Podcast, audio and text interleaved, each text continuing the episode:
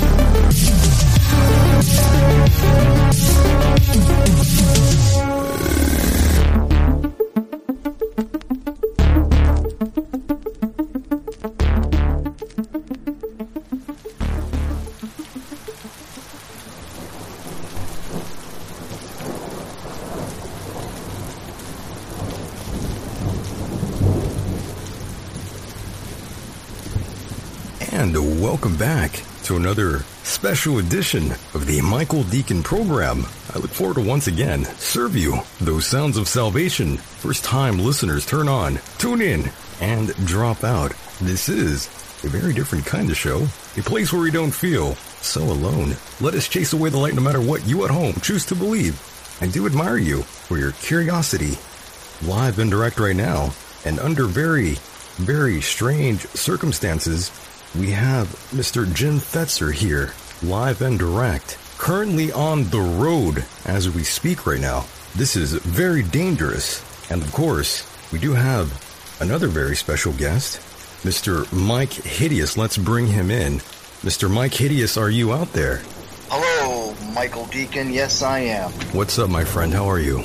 I'm doing all right. Um, it's uh, great to be here, and um, thank you so much. Uh, this is technically my first night as your co-host, and uh, this is sort of a momentous minute for me, or shall we say, hour, two hours? Well, Mike, you sort of already have given away the secret.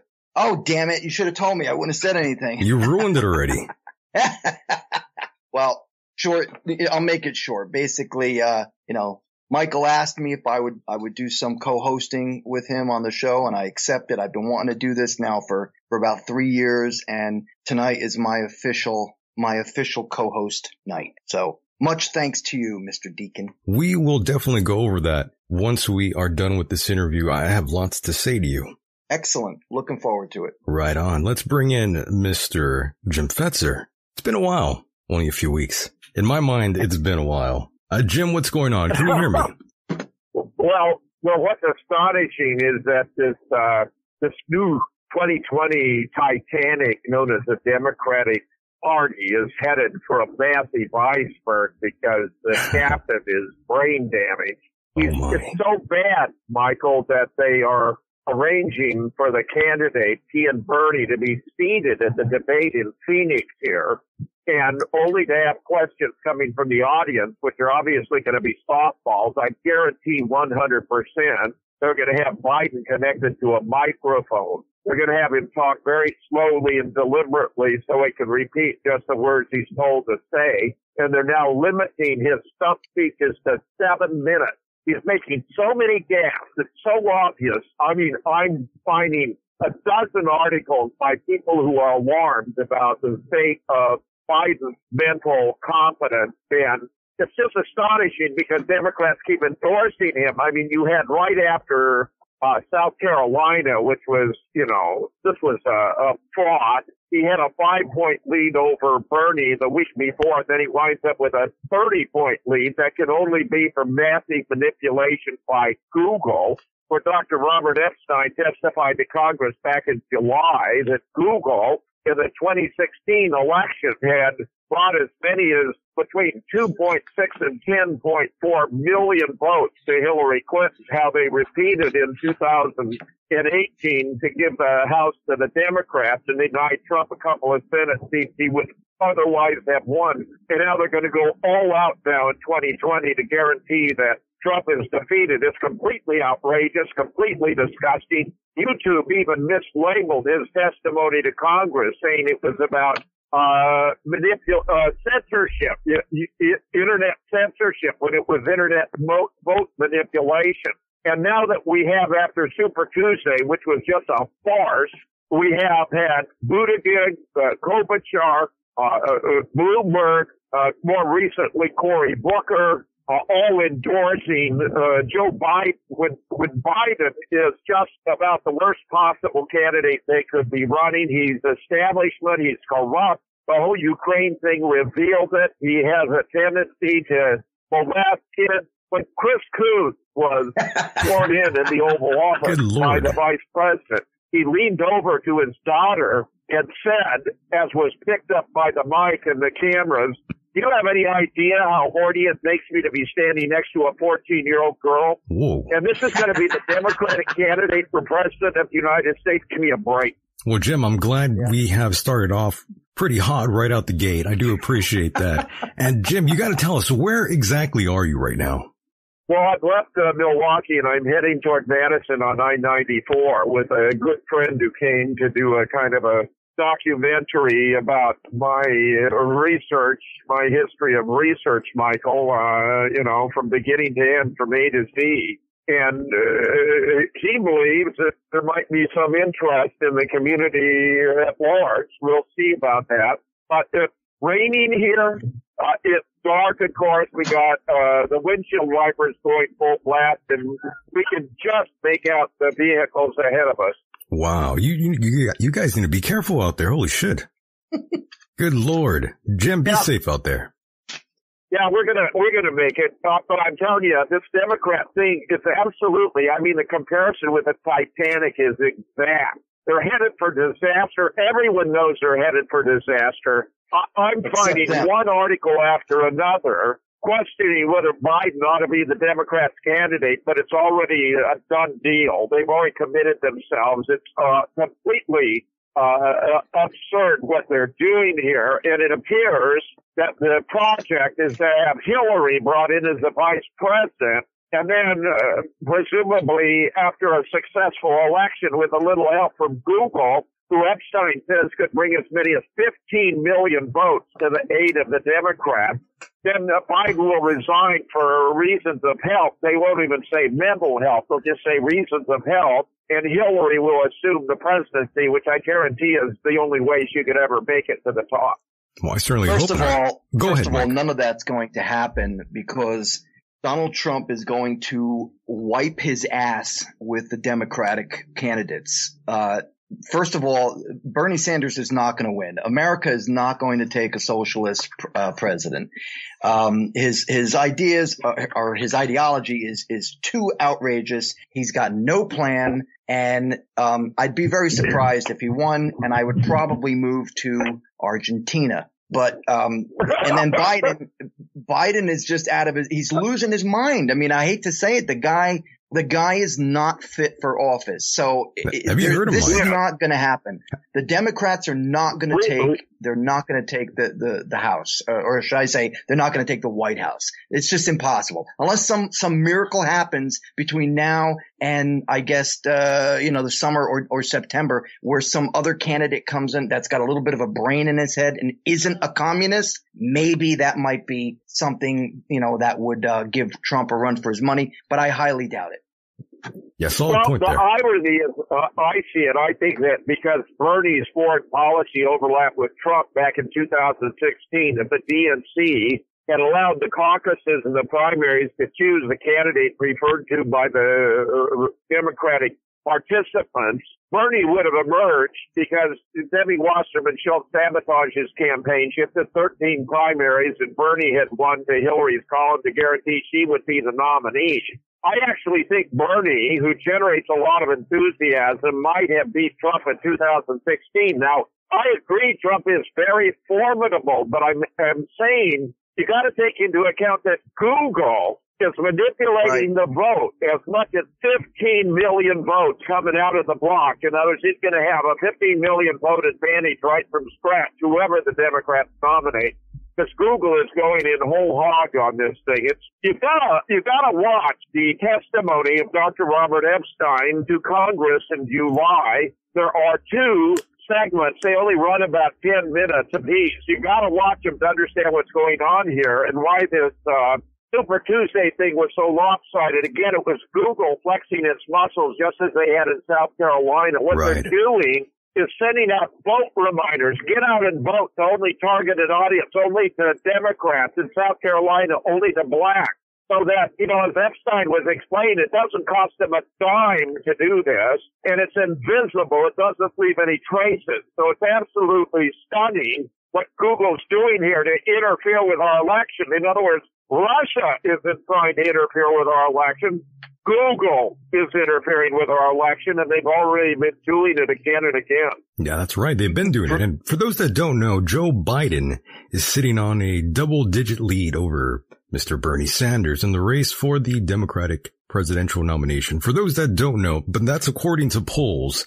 You never know what's going to happen, but as right. we've been, change. it can change. It can change. But of course, Joe Biden well, is the chosen messiah for the establishment. At this point. At this point. Yeah. Go ahead, Jim. Well, it's because he's the establishment candidate. See, Bernie is threatening to the establishment. We haven't had Chris Matthews now departed from MSNBC, oh, where yes. I like Chris because he seems to be a very genuine guy. I didn't always agree with his analyses, but you knew he meant it when he said it, which is highly unusual because most of these talking heads are total fraud, operating from a script. Every now and then you have Fox, maybe Tucker, or maybe Hannity, or maybe Laura. Three good shows, which I rank Tucker number one, Laura number two, and Hannity the third because Hannity is more overtly political. Laura and Tucker especially are more objective and balanced. They're actually very good. The one show I recommend everyone should watch on television, this is the only show I recommend, is Tucker Carlson, who's uh, 8 p.m. Eastern Time, 7 p.m. Central. I mean, that show is worth watching, and then it's repeated later in the evening if you missed the original. But the fact of the matter is that Chris Matthew was explaining he thinks that Democrats uh, aren't worried that Bernie would lose and be this drag on the down ballot. They're worried that Bernie would win and reform the Democratic Party, just as Donald Trump was. They worried about Trump destroying the Republican Party. Well, Trump won and he reformed the Republican Party into a, a very much more aggressive, uh, big government but working for the people party, and it's made a huge difference. I mean, Trump followers are so dedicated, so enthusiastic. Bernie's followers are so dedicated, so enthusiastic. Biden, Biden, you know, nobody gives a damn about Joe Biden. He's a total true. mediocrity on his best day. Look at this. He, he ran uh, 30, 32 years of three presidential elections. He won exactly one primary when South Carolina took place. That's because he's just a terrible candidate.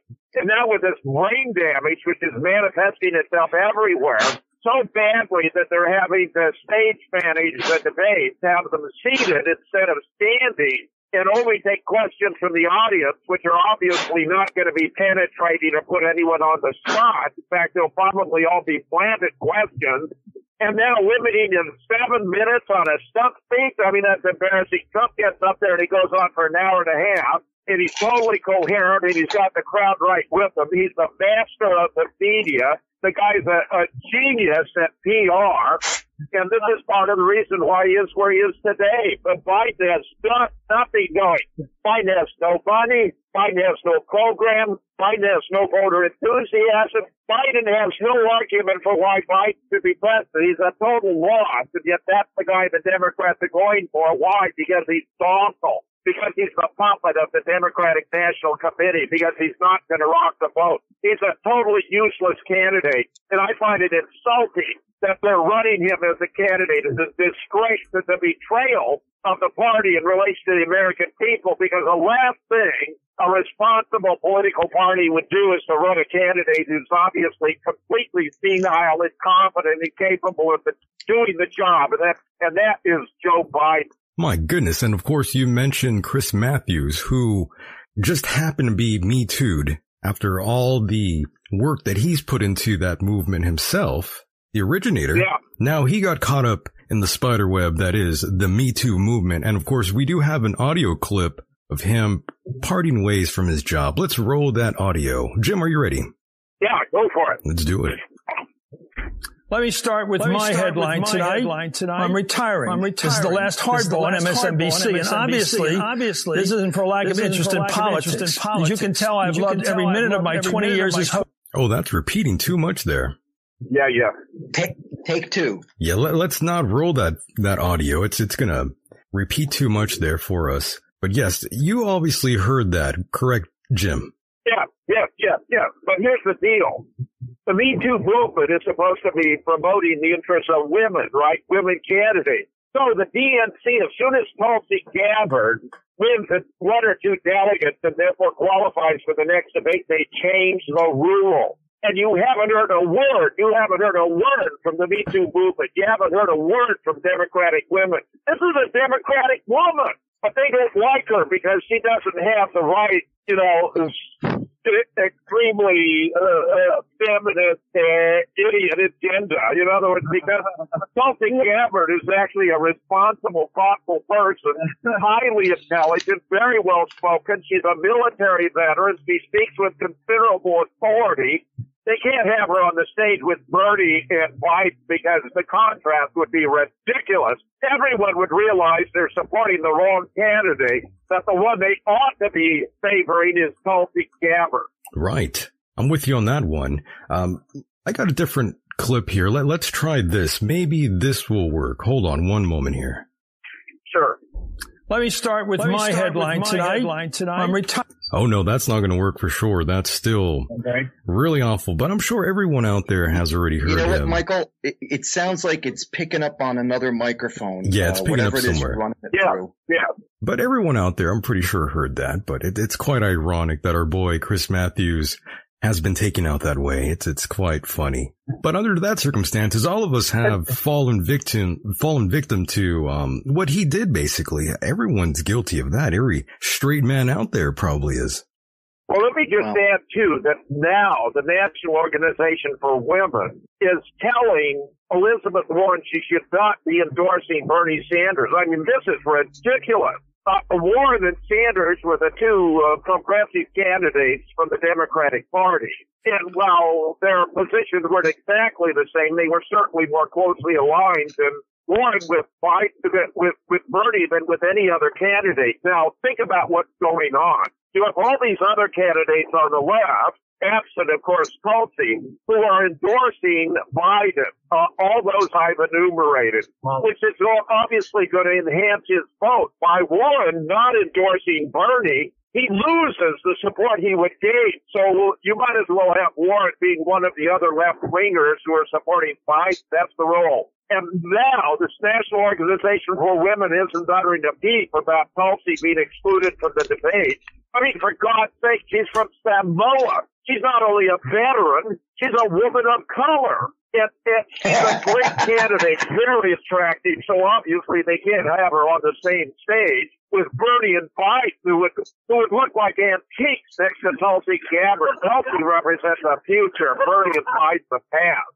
Right. And Mike, I'm going to turn it over to you for one moment. What is your opinion on Chris Matthews getting Me Too, basically?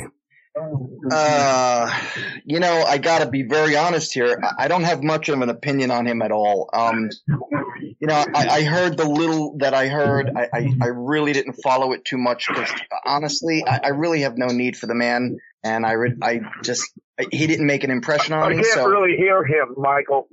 Oh, go ahead now. can, can, can you hear me now, there, Professor? Yeah, yeah, yeah, yeah. All right. There we go. All, all I'm all I'm saying is that I didn't pay much attention to the guy, and I really I don't I don't know a lot of, about him, so I really don't think I should probably give an opinion where I don't know much about the uh, subject. Sure thing. Good Sure, answer, fair anyways. Yes. But Mike, what what do you think of the whole Me Too movement? Well, you know, there was a. Uh, is this this is the guy from Maryland that we're talking about? The the the Democrat from Maryland? Is that who you're talking No, about? this is a host. But- He's talking about the Me Too movement. Yeah, we're, we're Right, talking about well, the well, yeah, we're talking I'm about the getting host is- and the Me Too Well, movement. the yes. guy you just played was he a candidate for the presidency or was he the? No, no, no, no. He's, No, a, it's a he's a host. host on Yeah. MSNBC who just resigned apparently because he said something that was construed as sexist. Yeah, no, I I have no opinion on him because I don't know the I don't know the story. But as far as the Me Too thing, look, I, Yeah. you got to have, in my personal opinion, and I'm not a lawyer or a judge, but it seems to me, and I've been down this road, and I think Michael, I think you have too. There have been instances in my past with women who have made certain claims about me, uh, and they were completely false. My point is, um, I, I think the Me Too movement is, it's a bunch of horse shit because you, you need to, look, I'm not saying that, uh, I promote rape or any of that nonsense. Uh, You know, I, I'm, I'm, I'm all about doing the right thing. I respect those Yeah. I respect those who respect me, but don't come at me and tell me just because, for example, uh, uh, Supreme Court Justice, uh, what's his name, uh, Kavanaugh, he was a, he was accused, he was accused of, of a, uh, situation that took place in his college years, number one, and that he allegedly had been involved with gang raping women. Now, the whole story stinks because there was no facts that were, were proven. Now, my point is this again, you can't just say, just because a woman accuses a man of some circumstance, that doesn't mean you have to agree with her. There is a process and you have, you are innocent until proven guilty. right. And that is why we have courts and, uh, you know, great white sharks as lawyers. And that's what we do to prove whether someone is guilty or innocent. So as far as I'm concerned, the Me Too movement, that means absolutely nothing to me. Slow down. That's right. It really does not mean anything to uh, Well- many people out there. It started off as, um, you know, a good, probably as a good sort of plan for uh, some people out there. But of course, it degenerated as things usually do. These movements, it starts off in a good place, but, you know, ends up going far Yeah. south. Sad. Like I said, I, I, I, I wholeheartedly support anyone who was, you know, a, a woman that's been abused or Sure, raped or, right. or whatever by a man. And, and you know what? If it's proven, then hey, you have every right to throw that guy in jail for the rest of his life, life or castrate him, one or the other. But, you know, Yeah, you can't tell, right. Yeah. you can't tell me that just because someone stands up and says, "Oh, me too, me too." Give me proof, man. I'm the biggest skeptic skeptic in the world. Give me proof. Let him get a little further ahead of you. The, the whole Kavanaugh thing was a circus, Michael. A circus. They were, they had liars, three liars come in there and make up these phony stories and they weren't remotely credible. It was absolutely disgusting. I have a, I've edited a book about Kavanaugh that I hope will be out shortly that just takes the whole thing apart. I mean, it was embarrassingly bad. Now, I happen to believe that uh, Anita Hill was speaking completely truthfully about Clarence Thomas. There turned out to be a whole lot of evidence. The local video store he had rented hundreds of porn videos from the video store. They didn't allow it into evidence. I mean, when he talked about, you know, it's it's kind of shocking to think back about her report how he asked, what, what's that pubic hair doing on that Coke can? But it's supposed to fit into a bizarre or porn scenario. And I think Anita Hill was speaking 100% the truth, and that George H.W. Bush was really kind of caught flat-footed when it all came out and wanted to support what they claimed was the best qualified candidate when it was a ridiculous claim. It had no substance whatsoever. And it's, it's really a bit of an embarrassment that Clarence Thomas is on the Supreme Court, but he's going to be there for decades to come. And earlier we were talking about our boy, Joe Biden, and he's been making a fool of himself just the other day. I think he referred to himself as Oh Biden Bama. Yeah, An yeah. old Biden Bama Democrat. What, what, what was that all about? And Jim, do you think he's under the influence of any sort of, um, I guess drug at this point? Do you think, well, obviously he's at that age where he's taking, I'm sure, plenty of things, but do you think he's sort of losing his mind, Jim? No, no, he's, he's brain damaged, Michael. He's brain damaged. There's no question about it. He had a couple of aneurysms and they damaged his brain. And it's being manifest in these, these, you know, mishaps, which are really quite bizarre. There was a funny cartoon I used today in the two newscasts I had where a confused Joe Biden announced that he was dropping his campaign and endorsing Joe Biden. Yeah, that's really, really bizarre. Did you catch that, Mike? It is. Yeah, I, I did. I think you even mis- I think you even mistook his um wife He, he for his doesn't sister. know. He does, it's not that he Yes. doesn't know what city he's in. He doesn't know what state he's in. He's even said he was running for the Senate. He said he was going to appoint the first black African American to the uh, to the Senate. When number one presidents don't appoint members of the Senate, they have to be elected. And number two, Carol Moseley Braun was the first black uh, African American woman elected to the Senate. And number, in addition, he's been running against Kamala Harris as another black, not from Africa, but from the Caribbean. I think I think Biden might be higher than I am, to be honest. Say again, I said I think Biden might be higher than I am. Higher. Yeah. He's not on Well, drugs. it- he just, he's brain damaged, Michael. He is yeah, he's brain not on, damaged. he's not on drugs. He's simply he's gotten to the point Why? where, and I say this respectfully, He's he's on gotten to the point where he's re- he's reached an, an elderly age where he's beginning to have problems remembering. The, gu- the guy is seventy, what seventy seven? I believe so. Um, right. Yeah, and he's you know, and Bernie is what 78, 79. These these guys are not. And even Pelosi, Pelosi's 79. These, get him out of office for crying out loud. How do these people, Yeah. I don't know how they go on for so long. You know, serve a I- certain amount of time, get the hell out. Yeah, I'm not prejudiced against that age group. I'm 79 myself, but I'm telling you, Bernie is still sharp, and Bernie would take about Biden, take Biden apart during the debate. That's why they're having to modify it and have him sit in chairs and only take questions from the audience. I mean, they, they, I- I agree with what said, they're limiting, they're limiting Biden's speeches of only seven minutes duration. Now you got to understand what that means. The guy doesn't have the cognitive capacity to maintain a discourse for more than seven minutes at a time. Otherwise, he's going to fall apart. That means the guy is virtually totally senile. I mean, he is out of it. He is demented. He is borderline dementia. And it's a function of these brain aneurysms. I guarantee you, if this guy were to go up against Trump, Trump would eviscerate him. I mean, not he could eviscerate him politically on every ground. Trump just has a specializes in taking apart establishment candidates, and Biden is a prime example. But Biden is a, you know, an unarmed man. I mean, it's going to be ridiculous because he's totally cognitively incompetent. Totally. I, I, I agree with you on that, Professor. Um, the only thing is, uh, I, I I just think that, and, and, and let me be clear, I, I I wasn't saying that anybody who's an elderly person, you know, shouldn't run for Sure. office, but Well, what- I I mean. I- you know, I you're, what did you say? You're that, yeah. 79, but you've still got your marbles about you, and that's great. The fact is, Mr. Biden, he's, he's losing it. He's losing know? it for sure.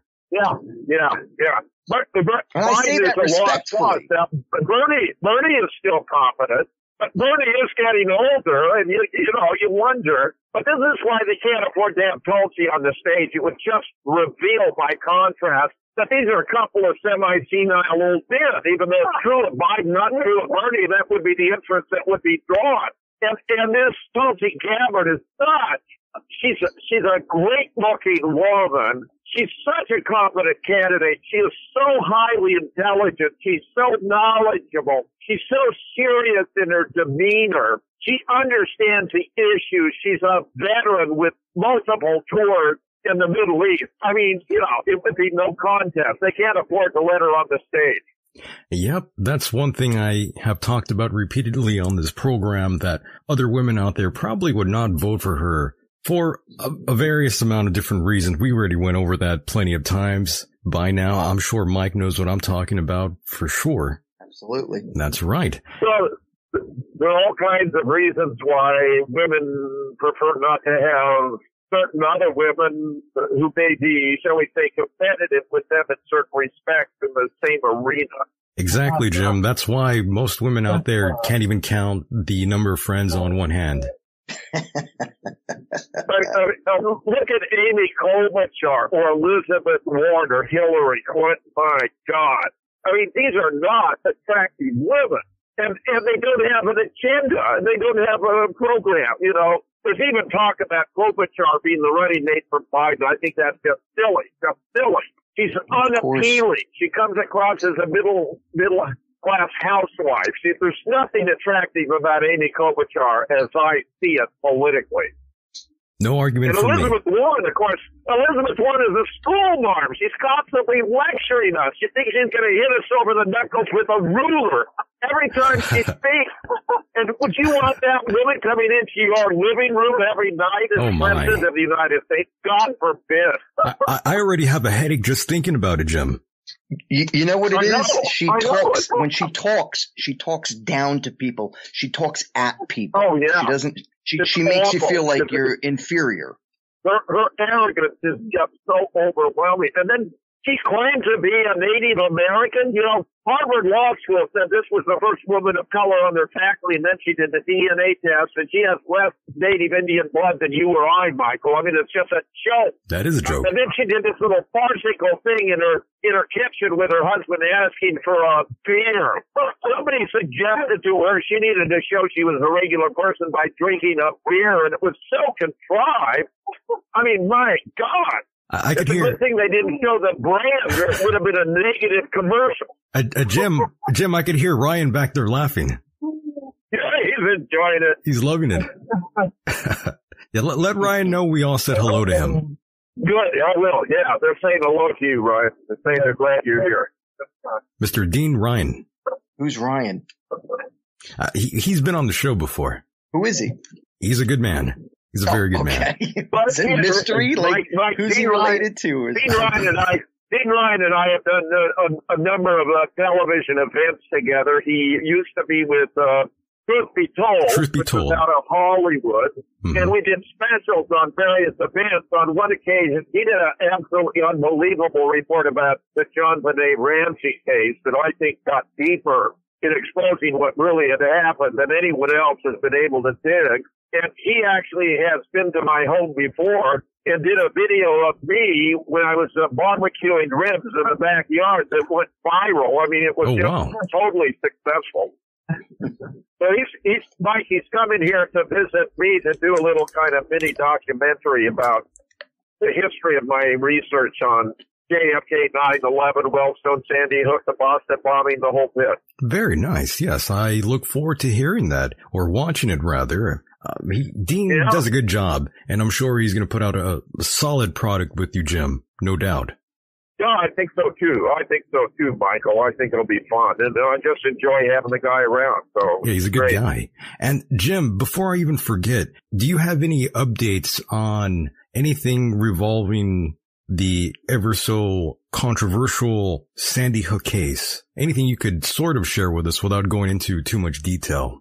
Are you talking about Rebecca? Sure. Uh, Rebecca Carnes of Newtown mom. This is a woman who's third generation resident of Newtown. She had two kids in a Newtown school when the Sandy Hook event went down. And while she initially believed or sort of believed what she was told about it through a very gradual process, she sorted out that in fact the official account isn't what really happened.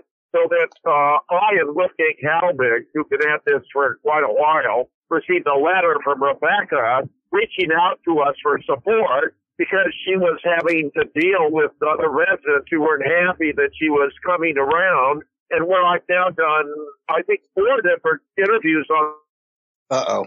Did we lose him? Oh, there he is. 153news.net, 153news.net now.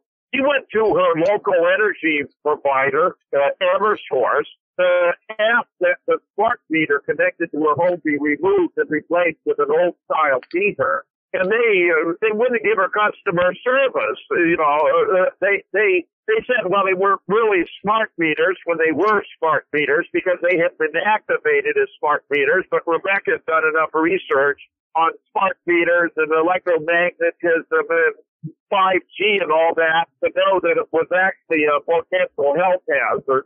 So she went out of concern for the welfare of her family. When they wouldn't give her customer service, she just sat on a bench reading a book for three hours and eventually someone there called the police and they actually arrested her. I mean, this is completely absurd for first degree criminal trespass, which is, uh, ridiculous because she'd been invited in by an employer, uh, by a, an employee of the company. It was cold outside. He opened the door and invited her in. To be first degree criminal, that would be like breaking and entering, okay? She didn't do anything like that. And she sat there passively reading the book for three hours, determined to get someone to agree that they would exchange her meters, which they never did. So she found herself having to confront this first degree charge, completely ridiculous. I had suggested to her she immediately notify Eversource to hang on to the video. They have a security video of what goes on in the lobby, and they assured her they would. And when she was about to have to make an appearance in court for an arraignment, she asked if she could have a copy of the video. They said they'd get back to her. And when they got back to her, they told her they were dropping the charges. So she goes into court. Uh, they're, they're, you know, that the Eversource is dropping the charges, but the assistant district attorney is up there having a conversation with a judge and with Rebecca's the public defender who may or may not be doing anything in her defense. I mean, this is all very dubious. And, and the judge directs her she's got to go to a mental health hearing, which is just ridiculous. So that now she, it, it turns out, get this, because Rebecca has understood that Sandy Hook wasn't all it was cracked up to be, that uh, 20 children and six adults didn't die at Sandy Hook. And, and it's fascinating to hear her talk about her own sojourn of discovery. Well, at one point she downloaded the book you know, nobody died at Sandy Hook, which I published in 2015 with 13 contributors, including six or retired PhDs, where we established the school had been closed by 2008. That by 2012, when this event took place, there were no children there. And then it was a FEMA exercise presented as mass murder to promote gun control, where we even have a FEMA manual for the exercise, which I included as the appendix. The book went on sale on 22 October 2015 and it sold nearly 500 copies when it was banned by Amazon on 19 November because it blows the whole case apart. And the deep state can't have that. Well, I was going to go on the Jeff Rense show as a guest that, that very day. So I announced on the show I was releasing the PDF of the book for free to anyone who wanted to download. And I have a friend who estimates the book has been downloaded more than 10 million times, which I, I account a great success because obviously I wasn't going to send 10, still 10 million copies of the book. Right. So Rebecca herself had downloaded a copy and she explained to me how guilty she felt the first time she opened it and started to take a look and, and that she had to put it down. You know, she couldn't follow through. But later, later, as her confidence that something was wrong grew, she read the book and she started talking about how clearly written, how wonderfully organized, how thoroughly documented, how copiously detailed. And it's true. Any, anyone can still find the book if they search for the title. Somebody died at Sandy Hook PDF. If you don't have a copy, you need to because this is an historic book in the history of American journalism. To my knowledge, it's the first book that Google, that, that Amazon that camp banned. They had 20 books at the time. They had 20 books about Sandy Hook, but the other 19 all endorsed in one way or another the official account. and uh, I, yeah, you got to go. You'll go left, right. That's right. Uh, we're just reaching the okay. intersection here of the interstate, so we got to make sure we're on the right track. That's true. Uh, Google had 20, 20 books about Sandy Hook at the time, Michael, 19 of which endorsed in one way or another the official account. One as completely absurd as to be written by a woman who claimed to be a first grade teacher and how she saved 15 kids. You got to get the left leg. Yeah. Now you got to get there. Yeah. That let 15 kids by stacking them into a three by four bathroom that had a door that swung inward. I mean, it's just absurd. You put those uh, 15 squirming first graders averaging 50 pounds apiece, that's 750 pounds of squirming teenagers. And then she herself, stay on the left, yeah. She herself, another 100 pounds. I mean, look, the door swung inward. This is just an absurd story. A single NFL guard or tackle at 350 would fill up the whole bathroom. I mean, it's just that Amazon is delighted to sell complete fantasies about Sandy Hook, but take a serious scholarly book with 13 contributors, they got to ban it. It's just a disgrace. That's really strange. And Jim, by the way, how's our boy Wolfgang Halbig doing? Oh, well, they're, they're going after everyone who's been a, you know, a, a serious student of Sandy Hook and, you know, at least making a difference out there so that they were railroading Wolfgang. They had him arrested in the middle of the night. I think it was about four o'clock in the morning. They had a, a squad come out and arrest him, handcuff him, and, and march him through a field so that when he did his mugshot, he would look particularly disheveled. This was completely disgraceful conduct on the part of law enforcement. They claimed it was a felony when it was only a misdemeanor. This is a complete abuse of the legal system. That's what's going on in the country, Michael. They are weaponizing the legal system to punish those of us who are speaking truths that the deep state would prefer the public not have access to uh, what's going on with him and what's going on with me Yeah. is, a, is a classic example of a slap suit, a strategic lawsuit against public participation. Illegal, illegal in 27 states. Well, they bring a lawsuit for a very different purpose than alleged in order to punish those who are speaking out and to set an example for others that if they follow what we are doing and do the same, they'll be dragged into court. It'll last a very long time. I mean, I hate to tell you, the tab is running up here. It's just embarrassingly bad what's going on. Yes, I could imagine he's not in high spirits right now. Well, I got to be into court on uh, Tuesday on the St. Patrick's Day where the, the, the plaintiff's counsel, this for Leonard Pozner, this is one of the fake Sandy Hook parents, uh, who, who, whose son Noah actually, we have only photographs of Noah. He was a fiction made up of photographs of his older stepbrother, Michael Vabner. So I asked Larry Rivera to take two photographs without identifying who they were or the context, where Larry has done this brilliant work mastering the principles of photogrammetry, which is the application of mathematics to the study of photo- photographs. And he, he confirmed what we'd already established, namely that Lee Oswald was in the doorway of the Texas School Book Depository when the Kennedy motorcade passed by. Based upon the height, the weight, the build, the shirt, and the t-shirt of the man in the doorway, the government has insisted it was actually a different person by the name of Billy Lovelady, who himself said he thought it was odd they'd be confused because he was two to three inches shorter, 15 to 20 pounds minimally heavier, and was wearing a completely different short sleeve red and white vertically striped shirt that day, whereas the man in the doorway has a long sleeve, richly woven, tattered and torn shirt, which Marina, by the way, has remembered having longer. And, you know, it's very clear if, if, if William, not Billy, but what, what the, the government insisted was the facial features were those of Billy Lovelady. So Larry found a photograph of each of Billy and, and, and, uh, of Lee that he could superimpose over the features of the face in this very famous photograph taken by AP photographer James Ike Altgens.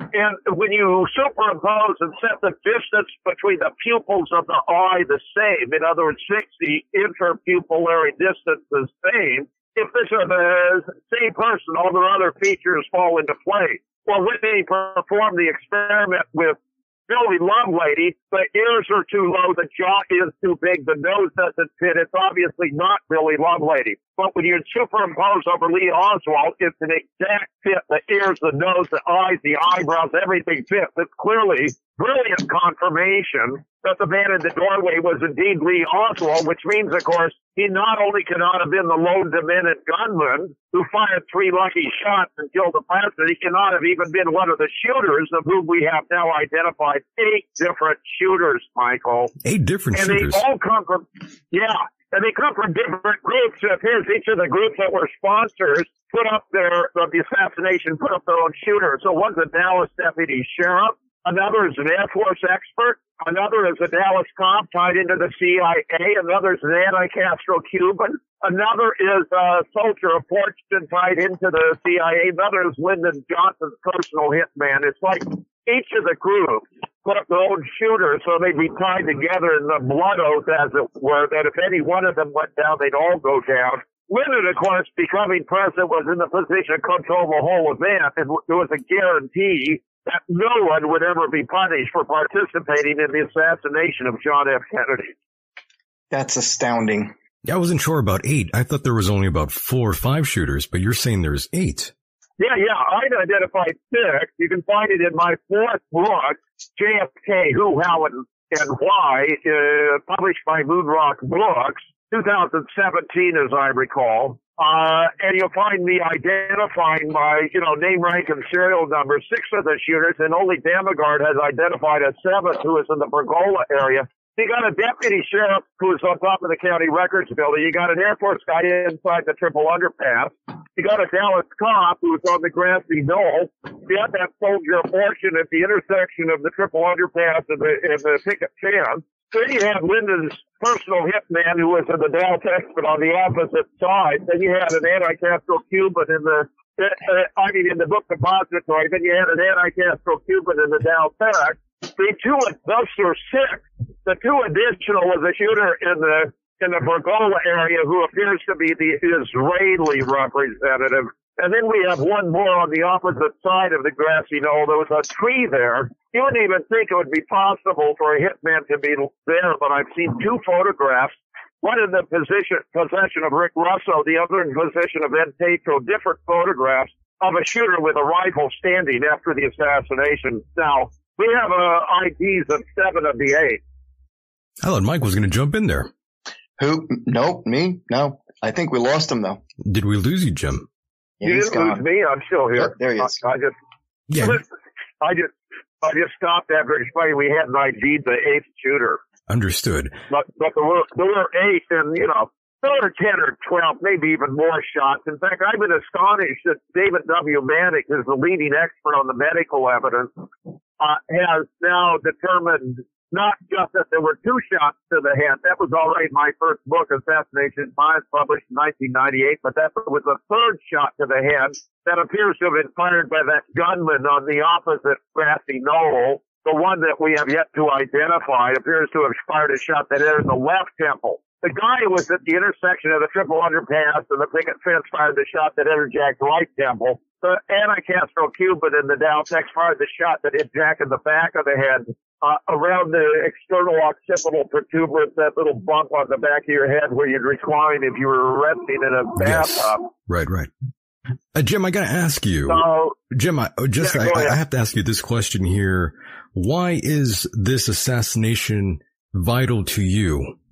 Well, it's a, a transformation of the American government. I mean, you know, any president who acceded to that office after JFK knew he was only there at the barrel of a gun and he could be taken out at any moment. And uh, frankly, American democracy hasn't been the same since. And you had a lot of the same perpetrators who were involved in that event who were emboldened to pull off 9-11 because, you know, if you can deceive the American people with the kinds of absurdities that entered into the JFK assassination cover-up, you can convince them of pretty much anything, such as that 11 Islamic terrorists commandeered four airplanes and caused all these atrocities under the control of a guy off in Afghanistan when in fact he was our man in Afghanistan. Osama bin Laden was actually working for the CIA. He was instrumental in getting uh, Stinger missiles into the hands of the Mujahideen they used to shoot down Soviet helicopters and planes and drive them out. He had the rank of colonel, Colonel Tim Osman.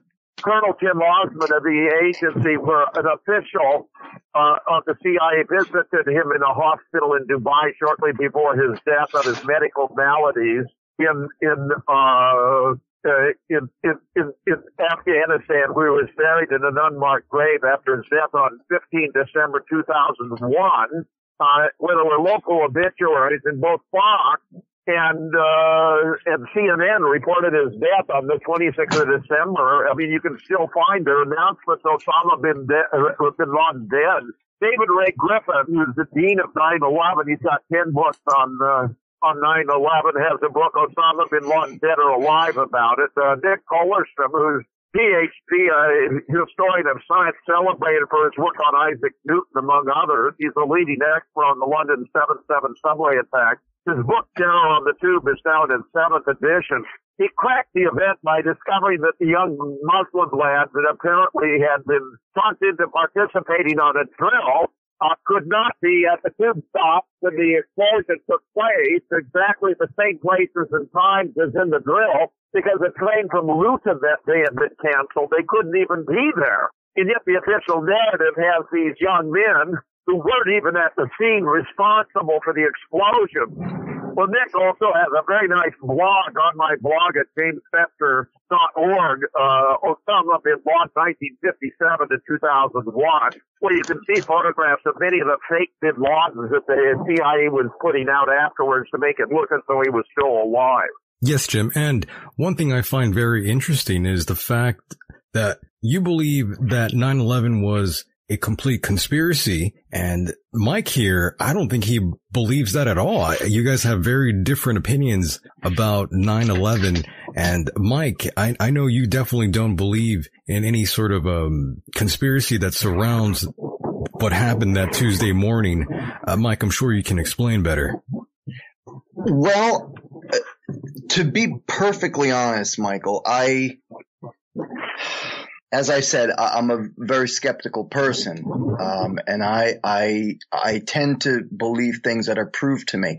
Now, what happened at uh, the site of uh, the World Trade Center on September 11th, 2001.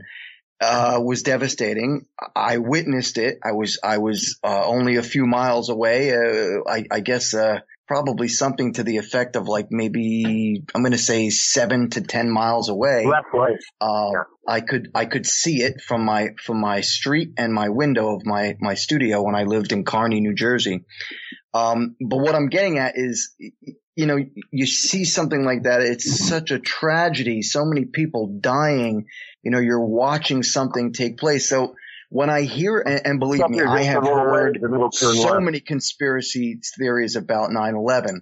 Uh, one of the, the, the, the really main questions I've had is the whole Pentagon thing. Uh, I've, uh, you know, why they never released the plane actually hitting, uh, the Pentagon. And when you see the hole in the Pentagon, it doesn't look like a plane hit it. It looks like, it looks like a bomb hit it. It looks like a missile hit it.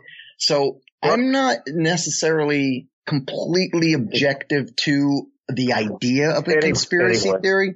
I'm simply not convinced not of convinced. one until I, I can I can really get the proof. And I've looked at images online of planes that you know have bombs on the or allegedly have bombs on the bottom of them or don't have any writing on the sides of them that you know they're not a commercial airline. So I don't know. I really don't have an answer for you, but at the same time I'm open for suggestions. I, I just I need proof. I, I'm I'm that's that's the kind of person I am. And what would convince you, Mike? What would convince me? Wow. What um, would be the big kibosh really, for you? Say again? I said, what would be the big kibosh for you, as they say? Well, that's a really good question, Mike. I, I, I don't know. Uh, just like I, I, you know, knowing there were eight shooters that killed JFK, I, I would need to know, uh, you know, somebody would have to come out and say, okay, here's what really happened on that day that, you know, from the government. Here's the records. But, you know, anything's possible. Anything is possible. You know, I, have even read about, uh, or, or, or, seen images uh, on, online about the, the moon landing being fake. I mean, you know, yeah. it, it, it, it never stops. Yeah, it never stops. Go ahead, Jim. Well, the moon landing, the moon landing was fake. I mean, you know, I hate, to, I hate to disillusion anyone. I've done so much research on all these subjects that, listen, let me, let me point out, none of the 9-11 aircraft, the allegedly hijacked crashed on 9-11. None of them. Two of them weren't even in the air. Flight 11, the North Tower, Flight 77, Pentagon weren't even in the air. So they certainly cannot have crashed since they weren't even in the air. Flight 93, Shanksville, pilots for 9-11 Truth using air-ground communication track Flight 93, and it was over Champaign-Urbana after it officially crashed uh, in Shanksville. Flight 175, they did the same and they discovered it was over Harrisburg and Pittsburgh, Pennsylvania after it had officially hit the South Tower. I followed up and obtained FAA registration records that showed that the planes used for those two flights and remember, the same aircraft could be used one day from Tampa to Chicago, the next day New York to Los Angeles. We're not even formally deregistered or taken out of service until 27, uh, 27 September 2005. So how can planes that weren't even in the air have crashed on 9-11 and how can planes that crashed on 9-11 have still been in the air four years later? Not only that, but Building 7, which went down seven hours after the Twin Towers, came down in a classic controlled demolition. All the floors came down at the very same time. You see that classic crimp in the, at the roof it, it, all uh, the, approximately the speed of free fall, and a pile of debris, typical of controlled demolitions, equal to 12 percent, technically 12 and a half percent of the height of the original. That was 47 floors, so it had five and a half floors of debris. But the twin towers are completely different. All the floors remain rigid.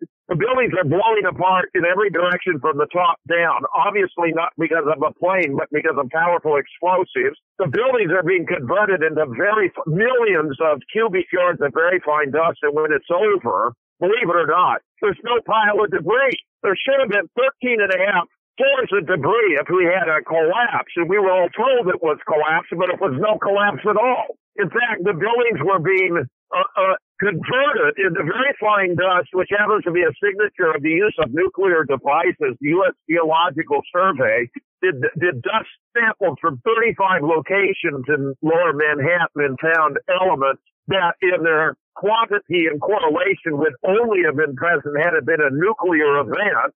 So that I'm telling you, uh, this was completely different than described to the American people. Of course, absolutely, it was a traumatic event, and the, the World Trade Center was destroyed quite fully. No one disputes that. But how it was done and why is a whole other matter. And I just say, Michael, I would love for my to take a look at two videos I did a couple of years back, which are on BitChute, B-I-T-C-H-U-T-E. One is entitled JFK, who is responsible and why, Well, you get the skinny on six of the eight shooters. And then uh, also 9-11, who was responsible and why. Well, you get all the proof that none of the planes crashed at the alleged crash site. I mean, it's very thorough. And let me just tell you by by way, uh, you know, I don't make this stuff up. Uh, in all these cases, I bring together the best experts so we can pool our resources. I founded Scholars for 9/11 Truth in December of 2005 so to bring together experts from all over the world, pilots, engineers, physicists, different kinds of engineers, aeronautical, electrical, structural, civil. And we did a very thorough job of dismembering the official account. And you'll find a summary or distillation, a distilled summary of our results in that video to which I'm inviting attention. 9-11, who is responsible and why on BitChute, B-I-T-C-H-U-T-E. And Michael, I'd like to say, if Mike could take a look at those two videos, I'd be glad to come back and talk about this in greater detail after sure. he's seen, you know, a, a, a, a presentation of the relevant evidence. It's just like Sandy Hook. Until you look at the evidence, you just don't want to believe. You just find it impossible to accept it could have been a staged event. So if you want that too, go to uh, Sandy Hook update. Uh, Tracy loses, Wolfgang wins. The deep state strikes back. Uh, I think that's also on BitChute, but it may also be, may be on 13news.net. And by the way, this is just a finale, Michael, because Dean and I have now arrived here at Famous Dave's. He hasn't eaten. I got to Yeah, take you this gotta guy do- in and get for him sure. a dinner. Do your thing. but, but for those for those who don't believe they can fake Biden, Hillary, they use body doubles for Hillary in the debates, even with Bernie Sanders and with Donald Trump. That's difficult to believe, but I guarantee you it's true. And you can find the proof in uh, fake news issues of identity, fake news issues of identity, which also gives you the proof that it was Lee Oswald at the Book Depository. You also see Hillary used six or eight different body doubles. It was really fascinating. In early 2017, the New York Times had a report, Hillary's in the House, claiming that Hillary Clinton had come to four different Broadway plays. Uh, and I looked at the Uh, okay, reporter and said that was a very Hold on. interesting story, but none of those were Hillary Clinton. I mean, it's ridiculous.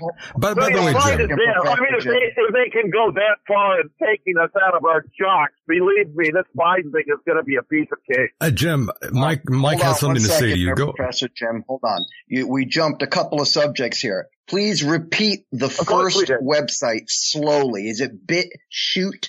Oh, oh, yeah.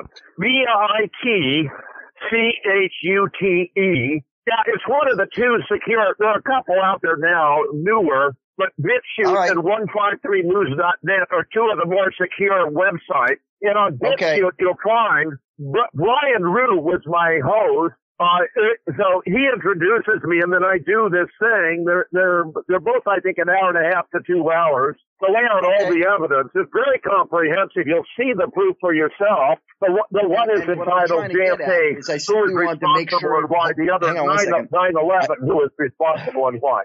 I simply wanted to get the, the website so that I can check it out for myself.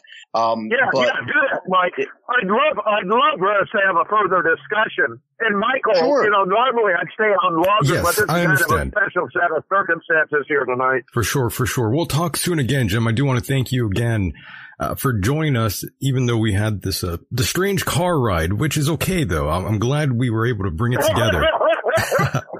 it's just the way it played out, Michael. I just love the way it. it played out. Steve was supposed to show up at four o'clock this afternoon. No But worries. he, he got one of his connecting uh, buses was late, and that meant he got in. It was officially going to be eight o'clock, but he actually arrived early at seven.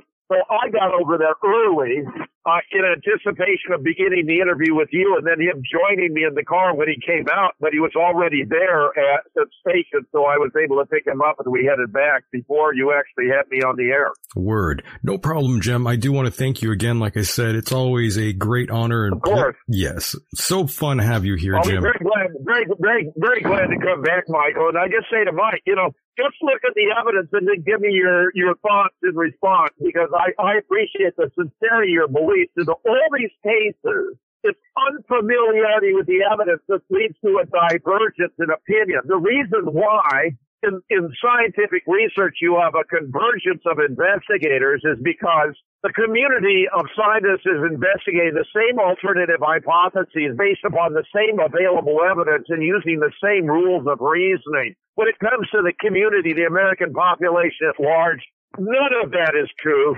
Not using the same rules of reasoning, not considering the same alternative hypothesis, and most definitely not looking at the same available evidence. So it's because of my background as a philosopher of science that I know so much about scientific reasoning and methodology that I can make sure we do it right to get the correct outcome as to which hypotheses are best supported and which are not.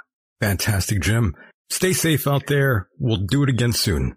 Thank you, Jim. My I pleasure, appreciate Michael. it. And uh, just you, so you know, I, I, I don't have any disrespect towards you, what you believe in, and I I also appreciate the fact that you respect my opinion, and I, I I'm very glad about that. Absolutely. Thank you. 100% Mike, I do. And I, I Thank would you, look Jim. forward to our having future discussions about both JFK and 9-11 when the time is right. Absolutely. Hell yes. All right, All Jim. right, my friend. You take care.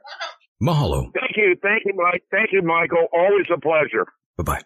Bye now. And there he goes. And was that your bird, Mike? Did he jump in there too? You you heard that? I heard him. Was he excited?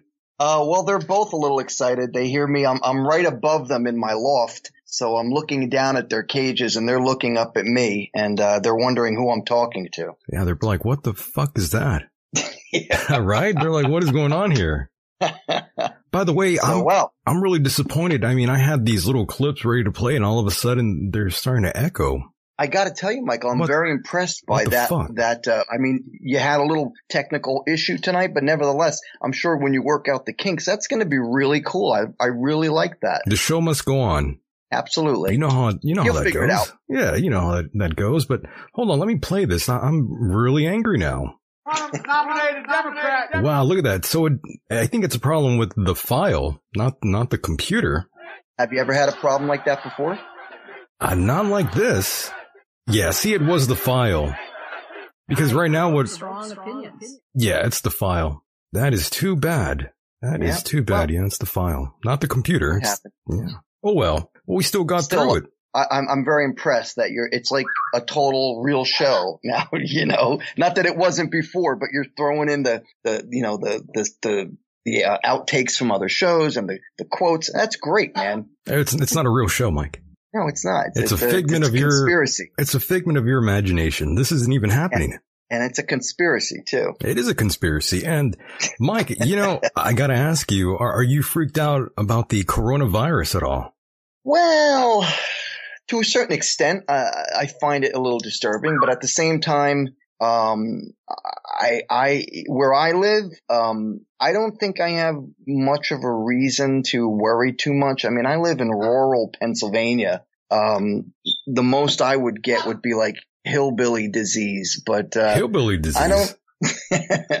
um, I, I, I'm, I don't know. I mean, I think, I think they're kind of blowing it out of proportion just a little bit. I mean, let's, let's face it. It's serious. Don't get me wrong. It's serious, but at the same time, uh, we are combating the situation. Uh, what really irked me today, I was listening to the news and I heard people that were talking about how Trump's not doing enough. And I'm like, oh, you gotta be kidding. They just rag on this guy for every effing thing, man. They don't stop. The guy is, is not only is he dealing with world leaders, but he now he's working with sci- uh, uh, scientists or um, the medical uh, uh, whatever scientists, uh, and and he's he's trying to do the right thing, and he is. But but these people are still bashing him.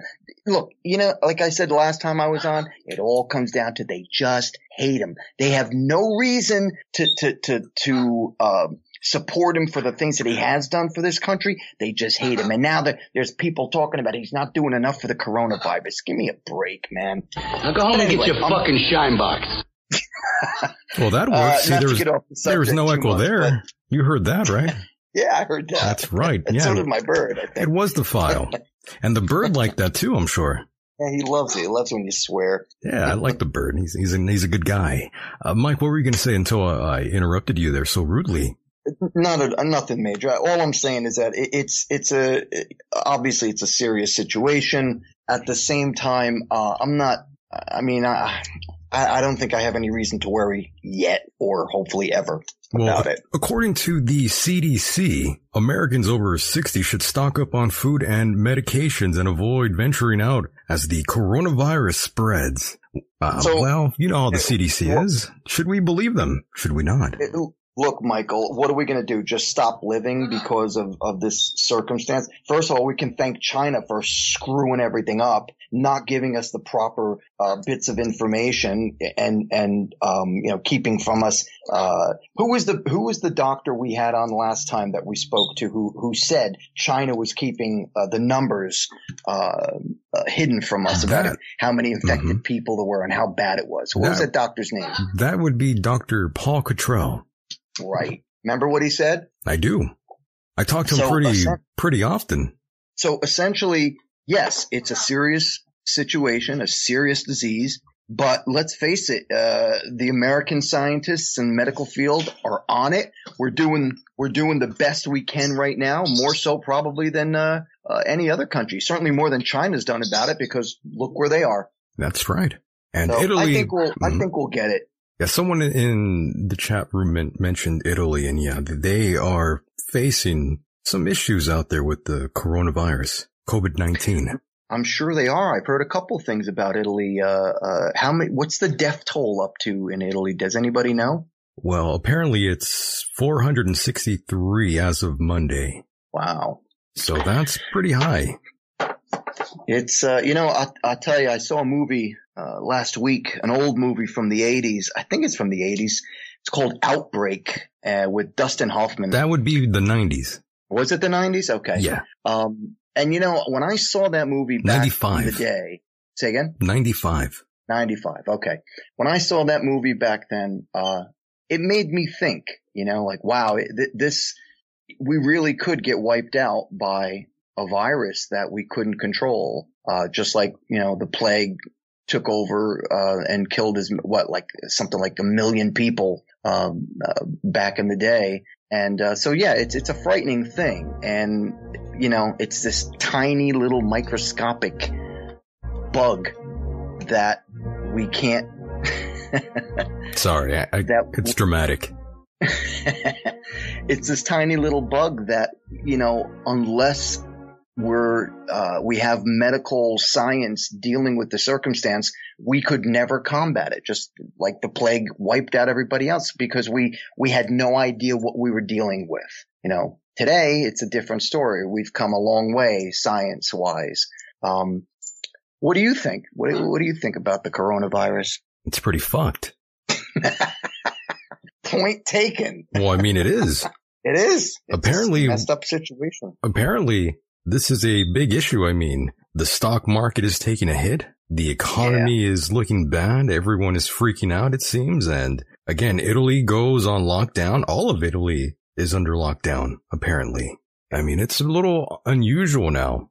And everyone, Yeah. a lot of people out there were saying this is a big hoax. Well, I don't exactly think it's a hoax. I mean, all these people Yeah. that are dying, would you say that to them? Are you going to say it's a hoax when they're fucking dying? Or are you going to say, oh, this is made up? Uh, I, it, what also annoys me is the people who have, uh, you know, the, the- again with these these these Trump haters is just people saying, oh, you know, Trump and the administration, uh, they're the ones who created the virus and set it free. Uh, Come on, really, really? I don't That's what he's believe- going to do. Yeah, I don't believe that at all. I mean, come on. It's all bullshit. All vey. bullshit. Ay vey. Ay vey, oy vey. I'm sure you heard that out there in New York, right? Growing up. What oy vey? There you go. Well, I didn't hang out too much in, in the Jewish section, but um, I know what it means, and I've used it several times myself. But uh, yeah, I've seen you. it's uh, not just I've not seen- just a New York phrase, Michael. That's right. I actually seen you on, what was that? Spy Society? You guys had that, uh, cover photo, right? You and the band. You guys were sort of dressed like, um, you know, men in Oh, tiny hats. well, He- he- The interesting thing about that particular photo and the masks that we were wearing, stop me if I told you this already. you haven't. Oh, okay. All right. So back in the day, it was an early part of, I'm sorry, it was the later part of the 90s. And, uh, me and, and the band Empire Hideous, we were living together in a, in a, in a house in, uh, where the hell were we? Garfield, New Jersey. And I Ah. got a call from a friend of mine who said, Hey, uh, you know, there's a, there's a factory in Paterson, which is used as a storage facility for this, this Shakespearean play company. And I'll tell you, man, they had rows and rows and rows and levels of costumes that were just amazing. And they were just getting rid of them. They were throwing them out. So at the time I had this big van, this for the band. Right. So I would go, I went there for three days straight. I actually called into work for three days. I said, I can't come. I got to do something. And I, every day I went to this place and we just sat around and we waited for whatever they were tossing into the garbage and we would pick through it. And I got, I, I had, oh man, I had a rabbit suit. I had a gorilla suit. I had army suits, like, like army shirts. I had all these I hats, capes. I had capes that were so gigantic. I ended up using them as, as rugs. They were so big. But we came across these four, maybe five masks and they were images of, they were supposed to be scary old Jews.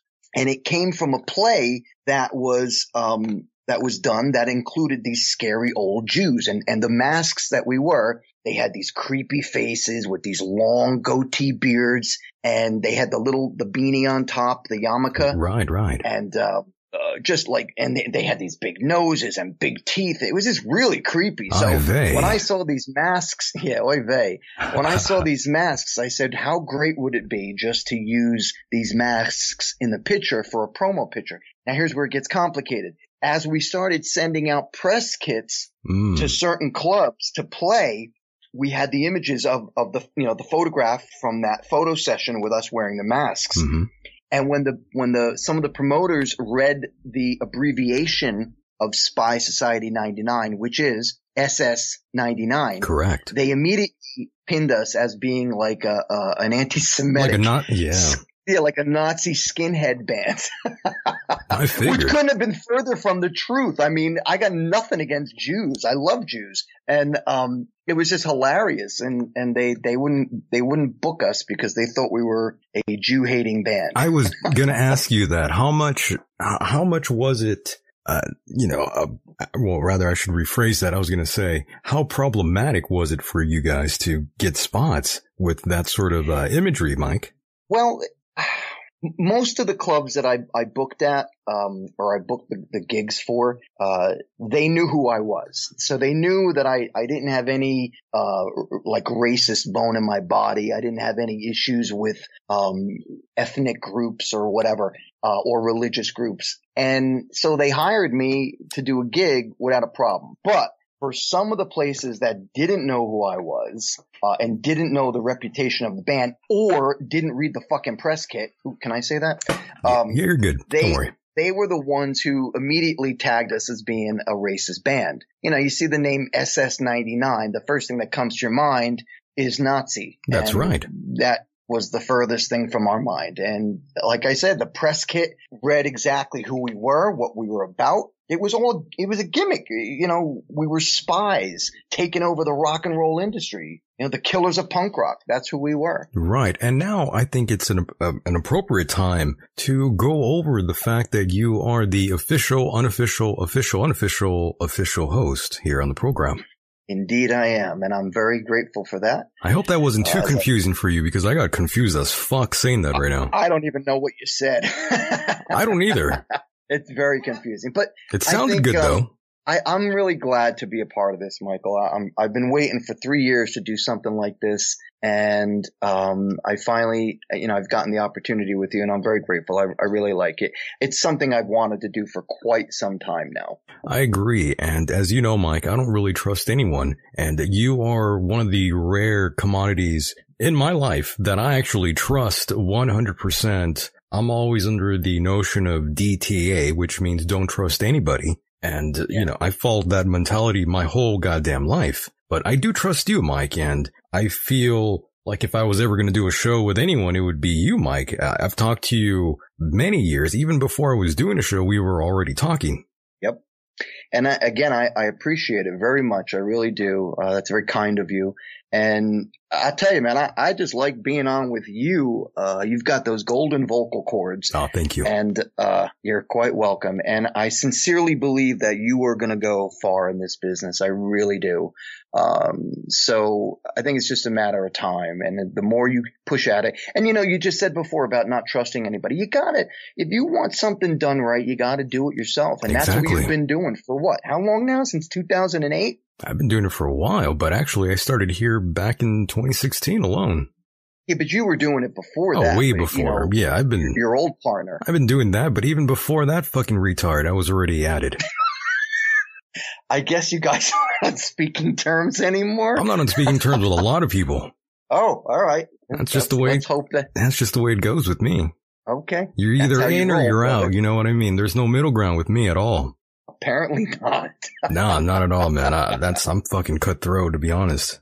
All right. Well, like I said, you, you, you- you've been kicking it for as long as you have and you've gotten as far as you have. And I sincerely believe that you're going to go further with this. I, I really do. You've got a great show. Well, thank you so much for that, Mike. And for those that don't know, you are a very established musician and occasionally you still get up on the mic and you still rock out there and you still play some gigs every now and then. And Mike, go ahead and tell the people exactly how all this shit started for you, man.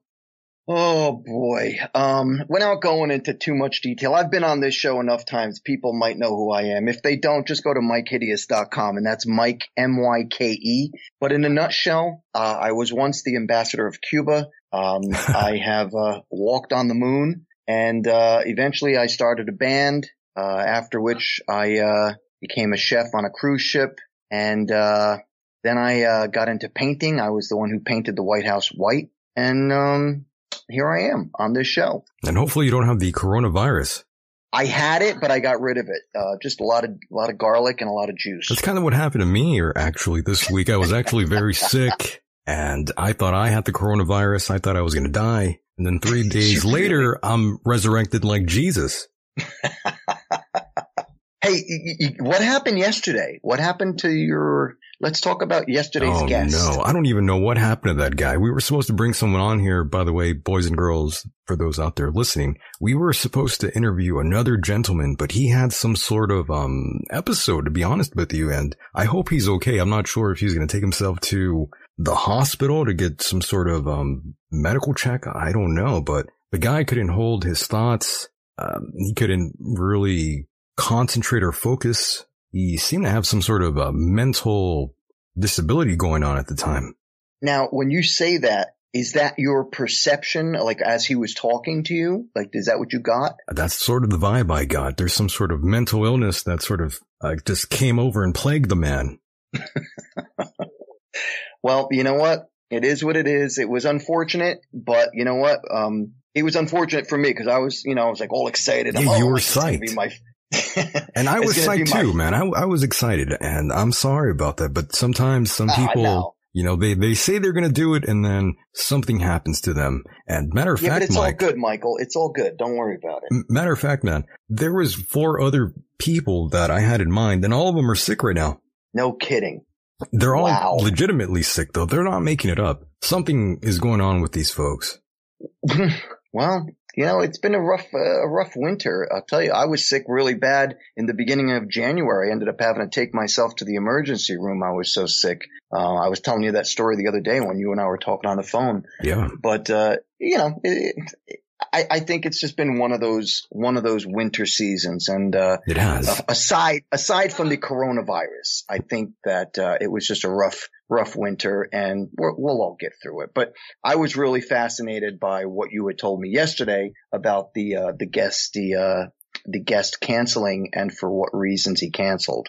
Um, nonetheless, uh, I'm happy to be here. You know, I missed the first two days, but here we are and uh, we're going to be on a normal schedule from here on in. Exactly. And of course, I have to take this time now and say, I hope all of you wish Mr. David Dees well. He is not in a good place right now, boys and girls. He is actually battling stage four cancer, melanoma cancer. Oh man. Yeah. So, you know, I, I was reading about Mr. David Dees here. Uh, he left us a, a, a lengthy Facebook post and I'm reading this, Mike, and I got to tell you, man, it got dusty in the room.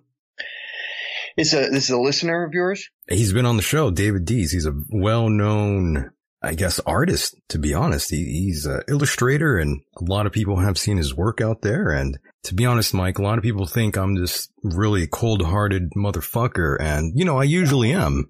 But when it Yeah. comes to people getting sick and having cancer, you know, you bring that shit up to me, like I might even cry. That's just the way I am. I, I don't, I don't understand. Maybe I'm a humanist. But, you know, when someone is suffering, you know, that hurts me. I don't. I don't know why. Maybe it's because my family has a history of cancer as well. Maybe that has something to do with it. I don't know.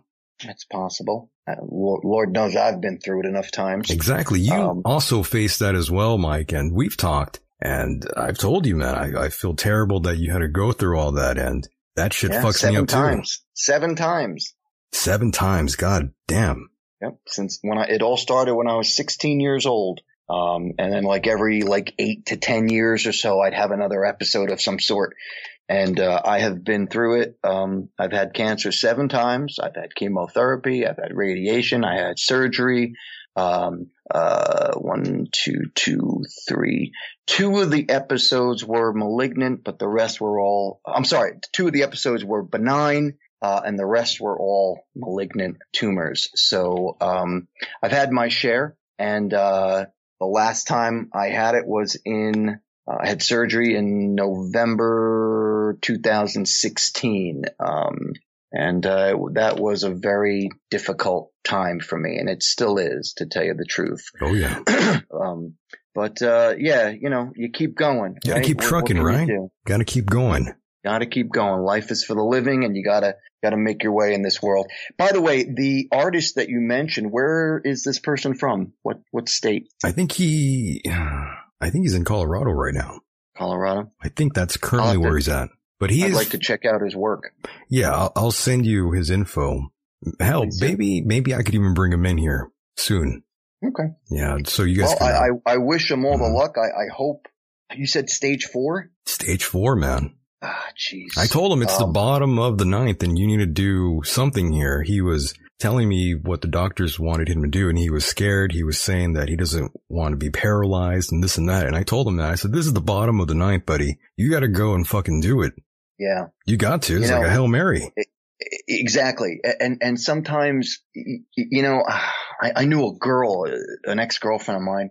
She ended up getting breast cancer Oh no. and she, she didn't want to go through the procedures to get the treatments and she was going to do the whole thing ho- homeopathically. I, I think it's the right way to say it, homeopathically. Correct. You're good. Uh, and I couldn't believe it when she said she had turned down getting the, the treatments. Like she didn't want it. She, she got the surgery, but she didn't want to get the chemotherapy or the radiation therapy. And, uh, eventually it just developed and it got worse and worse and worse. And now she's dead. That's terrible. And Yeah. you also told me about another girlfriend of yours who basically kicked the bucket in a very, very awful way, Mike. I'm not sure if you can Yep. share that story, but I, I really want you to because that is Uh, heavy. I, um, back in two, between 2004, I think it was, or 2003, uh, I had started hanging around with a girl that eventually I, I went steady with, uh, in t- between 2006 to 2007. Beautiful girl, just stunning, uh, beautiful, uh, psychotic, but, but beautiful. Yes. Um, and, uh, she had a lot of psychological issues Right, right. um, you know, uh, probably borderline schizophrenic or whatever it Mm. may be. But, you know, she was one of these girls who was so good looking that guys did everything for her. And she got so used to that, um, that when she came into my world, I was like, no, no, I don't, I don't do that. You know, I don't, I don't cater to every little fucking thing that a, a woman wants. Uh, you know, you show me respect, I give it, I give it right back to you. So she didn't like that too much. So we, she used to battle me a lot and eventually we parted ways. Um, particularly after I found out that she was screwing around behind my back. Um, and, uh, like right after that, she, uh, she ended up committing suicide, put a bag over her head and suffocated herself. And, and for the record, I've had, I, I think five or six girlfriends that I've gone with that are now dead. Holy shit. Dog Yeah, that's say. what I say. That's what I say as well. My God. I was having trouble finding that sound drop here. I'm like, where's the holy That's shit very, sound drop? Very appropriate. But, uh, yeah, six, six, uh, five or six girls that I've dated in the past, they all died. Are you under Um, uh, investigation, Mike? That's a joke. no, fortunately, no. Um, uh, you know, some of the girls, uh, one girl was killed in an accident, car accident. Another one was found dead in a park. Uh, one died of cancer. Another one, actually, another one, I don't know if she died of cancer or what. She, she went to bed and died in her sleep. Basically, life, life happened. Probably. Yeah, most likely. Um, but yeah, suicide with, the one and the rest were all freak accidents. By the way, um, Visions of Valkyrie says, Mike, you need to write another book.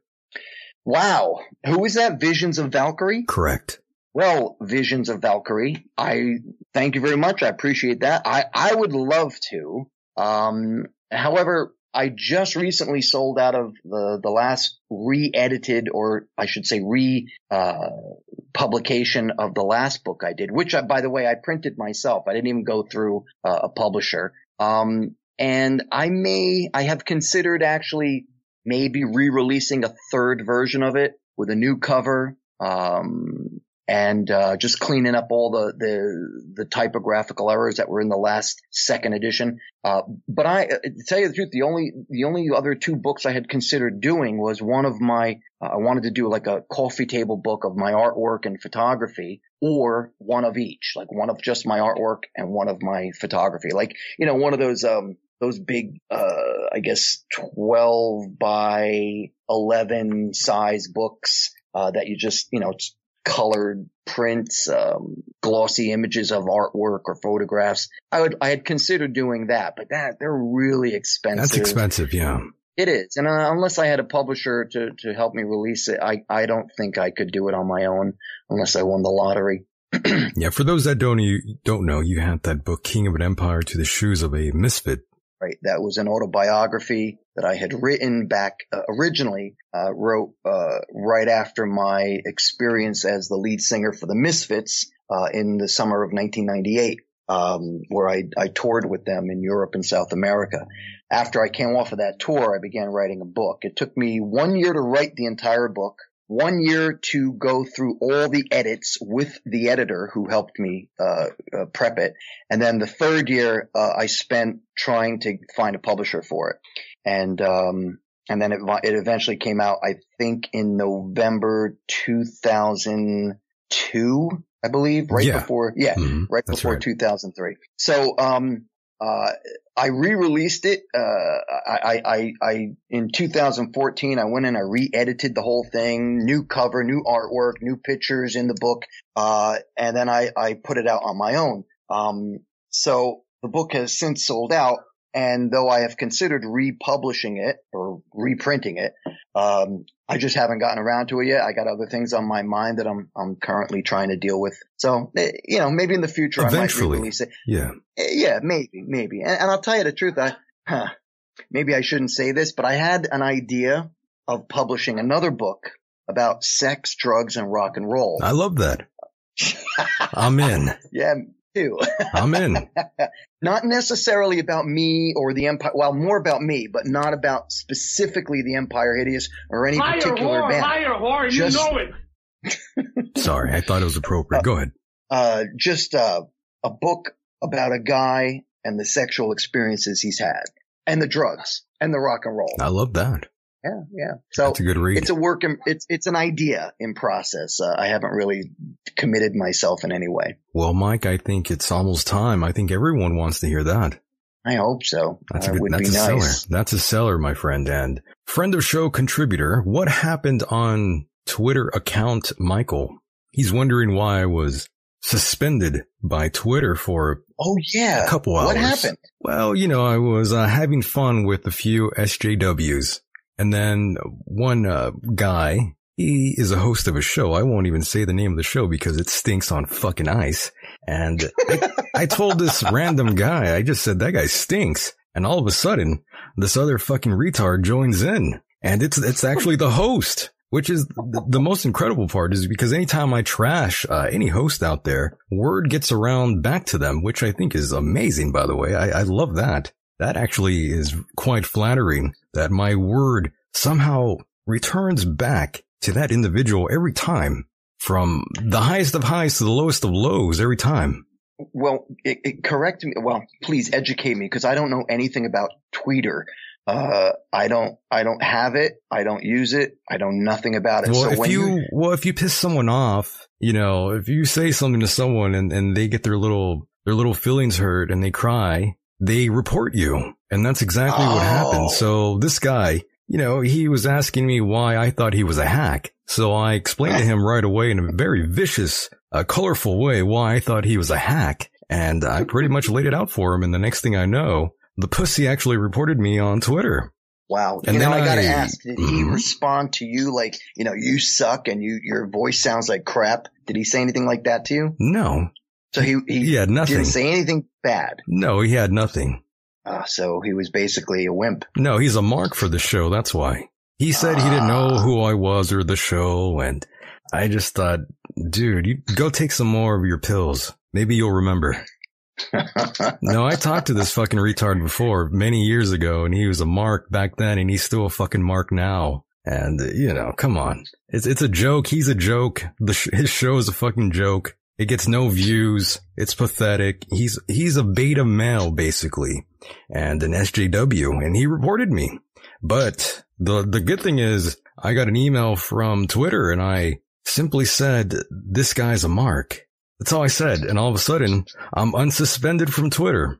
Wow. I really put that. I just put he's a So- mark. it was pretty amusing. What is what is this? What does this guy have? Like a like a, a YouTube visual show or or a radio show? no, he has a radio show, but it, the ratings are so bad. I don't even understand why he doesn't quit. Mm, is he just starting out? No, he's been around. Been around. He's been around, but he's got low T, Low T. low T and low ratings. Is that low testosterone? What does That's that mean? right. Yeah, T. low testosterone. Okay. He's, he's a he's a BlueChew guy soon. Unfortunately. But yes, Wow. um, that's what happened then. Twitter was on my side and unsuspended me and now I'm back to having fun. Good. Isn't that lovely? I I was under the impression that your your uh, end of day show got uh pulled. Well, That's there's no, thought you said. there's no end of days anymore. This is the Michael Decon program now. We have cut end of days out. It's, uh, oh, so too closely that out. That- extended with uh, other unfortunate parties out there who I consider beta. Too many other shows out there use the name and those shows kind of stink on ice too. Gee, I wish you would have told me that earlier because I was under the imp- this must be recent because uh, uh, only what the last time we I I did the show with you, I'm pretty sure you had the Michael Decon program and under, underneath the the logo it said end of days. Not anymore. Times have changed. And, and I believe you. I'm just saying it, it must be recent because I thought that it was uh This it was- is, um, I mean, I, much I remember more, seeing um, it just this is- a, a month ago. This is much more marketable. I agree. I totally agree. I was, wi- tell you the truth, Michael, I was hoping you would drop that name. I really was. Um, Well, we because I think, say again, I said, well, we have.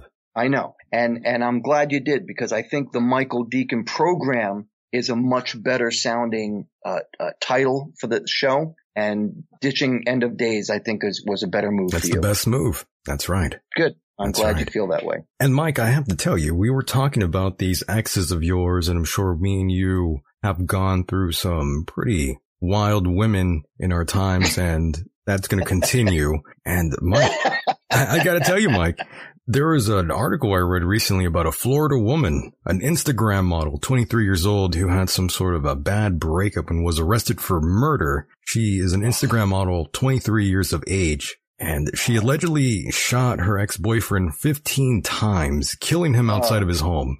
Mike, thank God you've never had experienced something like that.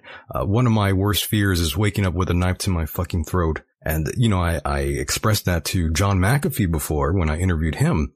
And strangely enough, the man has actually woken up with a knife to his throat before. Uh, my God, Mike, that's, Well, that's scary.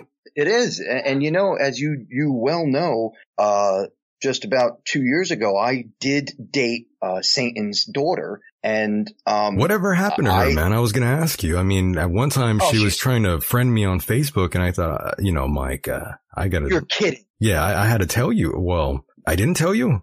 No, you didn't tell me. I didn't accept because she seemed, shit. man. I had a feeling that she was going to try to, her, her. yeah, yeah. I was going to say she was probably going to try to trash you or something.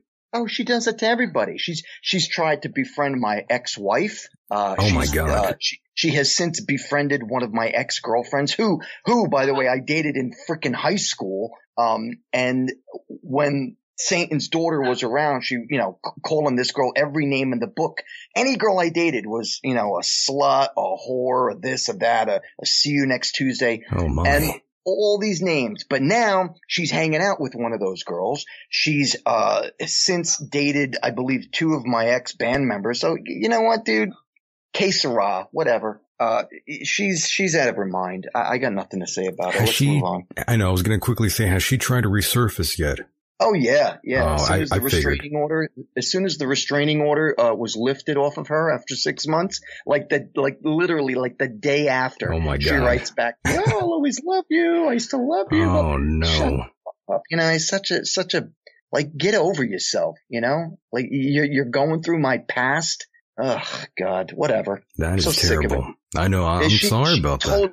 She totally tore me apart on Facebook. She did, I remember. Yeah. Yeah. And, and calling and, and saying all, all this private stuff that I, you know, that her, I entrusted her with, uh, to keep between us, even though, you know, even though we had broken up and just blabbing it away, like just, just total childish bullshit. And, and it's so disappointing because, um, She was trying to You Me know- Too you, Mike, before there was a Me Too movement. right? Oh, everything was a me too with her. Everything. You're, you're patient Uh, zero here. Yeah. All she did was, con- you know, just the vic- the victim. Everything she was a victim to. Yeah, victim So, mentality. You're going to find a lot of that. Yeah. Believe me, I, I know a lot of grown men, even the ones I parted ways on this show, have felt that victim mentality, and I thought, ugh, yuck, fuck off. Fuck off. yeah, I don't play that shit. I don't. I don't like anyone who has that victim mentality. It's ugh. I just want to Yeah, spit on the well- floor. I, I tried my best. I tried my best. I really did. Let, let it be known. Let the record show that I did everything within my power to try to accommodate the needs, uh, uh, her needs. But, you know, nothing was good enough. And now she's, like I said, she's going through my past, all my, my past friends and, and like hanging out with people that I've known. Just things that I, would- I would never, never do Yeah. to an ex-girlfriend shady man. just just pitiful like shaming n- embarrassing crap my ex-wife called me up she's like what the fuck is wrong with this girl oh man, the ex-wife even got involved. That's not good. but because she was trying to the, she was trying to befriend my ex-wife Yeah, that, well, that's what they do. oh god Uh, how could you even do that to somebody it's beyond me People are scumbags, Uh, I- man. I would never, I would never do the things that, that were done to me by her. Never. By the way, Visions of Valkyrie says love is a battlefield. Got that right there, Visions of Valkyrie. And of course we have Oscar Langley saying love is fake. Dishwashers are forever. That's the spirit, right? Until they break down. Yeah, until they break down. I don't think love is necessarily fake though. Do you think that, Michael? Do you think love is real? Is that what you're saying? Or no, no, no, no. Love is a choice. Mhm. There's no doubt about it. Love is a choice. Um, I mean, let, let, let's let's look at it from a scientific view. Okay, animals. All right, let's start with animals. Okay. There are animals that pair up and they become uh, somewhat monogamous for their for a duration of their life. However, the, there are recorded episodes of males going to other females to uh, to impregnate them with their seed. So it's not completely uh, monogamous relationships with certain animals, such as wolves, I believe, uh, mute swans, um, other various uh, animals that, that pair off for life. Um, so, uh, when a human gets into love, uh, it's a choice that they, that, that the humans make to say, all right, well, we're going to be monogamous together, even though, and, and you know I'm right when I say this, Michael, even though the male species is, uh, the instinct of the male is to populate and Yeah. carry on his seed to another female. Um, that's just the way it is. I'm not trying to be sexist. I'm not trying to be an asshole. I'm simply stating scientific fact. Okay. It's humanity that makes the decision to love. Animals don't do that. They pair, but they don't love. They don't Just love. like they don't Yeah. they don't have greed. They don't have um, pure hatred. Animals fight. They'll kill because it's instinct. Uh, they, they, they, they stay with one cre- uh, uh, one, uh, uh, of their other species. I'm sorry. They'll stay with one of the opposite sex of their species because it's, it's a, it's a, the right thing to do. And again, it's instinct. Humanity is the only species that you know, we're plagued by our own emotions, anger, jealousy, greed, uh, even love, uh, hate, you know, all these things that they get in the way of, of humanity progressing. One of the biggest problems, I believe, uh, are, is religion. Uh, without religion to get in the way, could you imagine how far we would be in science? That's true. Good point. if we if we didn't hate each other like each country uh, and ethnicity hates each other and don't tell me they don't because they do uh, all these countries that hate each other and hate the Americans and hate the Jews and hate the Afghans and hate the Russians, hate the Chinese, the Japanese, the Taiwanese, Taiwanese, the Mexicans. Everybody's, you know, they're all better than you. So could you imagine how far we would go if we all worked together scientifically? We would go far, Mike, without any of these issues that, these humanistic issues that are not exactly as important as we make them out to be, Mike. That's because, particularly with religion, uh, it was started many, many years, tens of thousands of years ago. Um, you know, the gods in the sky, gods of lightning, gods of sun, gods of rain. And, you know, we utilize that because mankind was uneducated back then and we didn't understand what the world was about. So we create these things to make us feel safe and, and uh, happy, so to speak, and secure. Right. And eventually, uh, as it passed into the, uh, the 18th, uh, 17th century, 18th century, 19th century, 20, 21st, we're still believing that there's a guy in the sky wearing a robe and a long beard, hanging out with a bunch of angels with wings, and that there's, you know, a, a horned, tailed, uh, red skinned demon in the core of the earth with a bunch of other demons, um, with pitchforks. So it's just, it's, it's insanity. It's, it's total fantasy. Um, again, you give me proof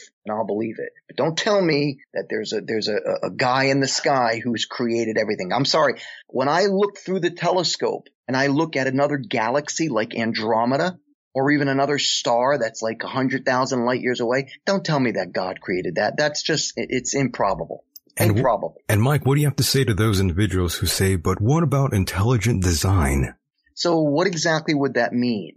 Well, that's a good question. There's different people who bring up different uh, variables of that, but you know, in terms of intelligent design, I don't, I don't see it that way. But then again, I'm an atheist, so of course I don't see it that way.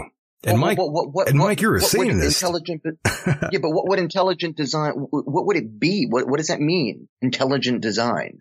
Well, intelligent design, you know, that's the theory that life or the universe cannot have arisen by chance. Oh, I, I, and that someone I must have created it in the sky somehow. That's, No, no, that's I kind of the classic definition somebody would probably say to you.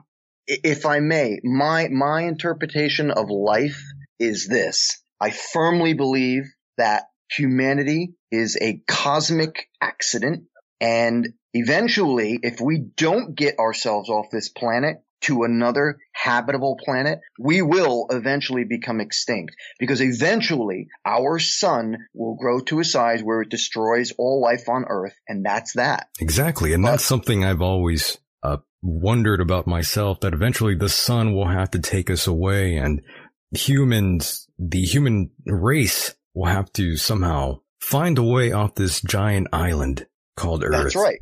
Eventually That's we're going to have to. And man, do I ever wish I can be there to see the earth destroyed from another, of course, from another, another part of um, the galaxy. But I really want to be there when this island is destroyed. As cold as that may sound, I think it's going to be beautiful. I've had these dreams, Mike, these very apocalyptic dreams where the sky opens up and these are like black and white dreams. But once that sky opens up, it's like a kaleidoscope of, of colors. Very, Interesting very, concept. yeah, it's very trippy.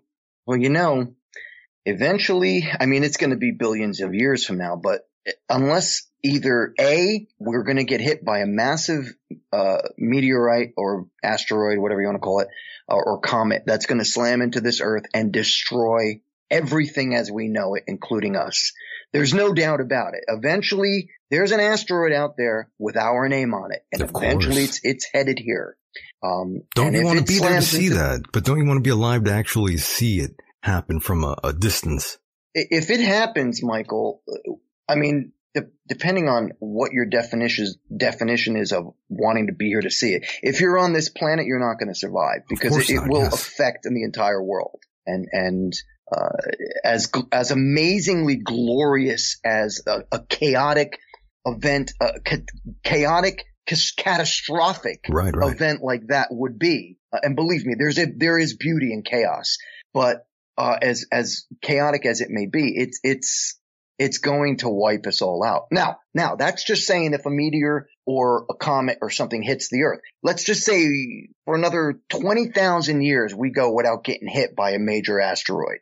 That still means we have to beat human population, which we're already up to 7.8 billion people. All right. And we, it, the population has exploded since the early 1800s. All right. I think by the early yeah. 1800s, we had hit 1 billion people on earth. And ever since then, uh, I think it took 130 years to reach another 200, uh, 2 billion and then another 60 years to hit 3 billion, so on and so forth until we hit 7.8. So, um, um, what I'm getting at is this. We have to still surpass the overpopulation of humanity. We're like a plague on this earth. We're like, we're like fleas on a, on dog. We are okay? cancer. That's right. And eventually we're going to die, but the earth will continue to grow. Yeah, They've said that the earth doesn't give a fuck about humans, for sure. That's right. And it just like it didn't give a fuck about dinosaurs No, or the other variations of prehistoric animals that were on this planet. And I forget how many different eras of, of life we've had that have been destroyed or gone extinct. And here we are for what the last, oh, I don't know, hundred thousand years as humanity. Um, but eventually, you know, everything goes the way of ashes in, in, on this planet. So, you know, we're going to have to get through all these things. And, and I really, we we may end up destroying ourselves with a nuclear war. Never know. Now that we've, now that we know how to split the atom, I'll tell you, I, I, I really wish sometimes that I was born in a, a much simpler time. Sometimes I wish I was born in like the 1800s, uh, or even the 1700s. Uh, I, I firmly believe that I would have been probably, uh, a, a student of like Tchaikovsky. Do you think you would have been happier though, man, going through that?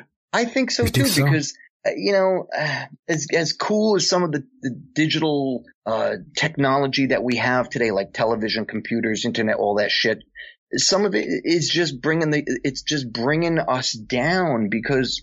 You know, you, you see, every time I, I'm, I'm on the road, I, I see kids getting out of school. They all got their heads down looking at their cell phones. Life is just passing them by. You know, I grew up in a time in, in the 70s and the 80s when we didn't have all that jazz. We went out and we, we played and, you know, rode our bicycles and played ball and football and we'd hang out on the streets at night and, you know, it was a different time. Now everybody stays inside and they're on their fucking computer. I can't, I, I can't stand it.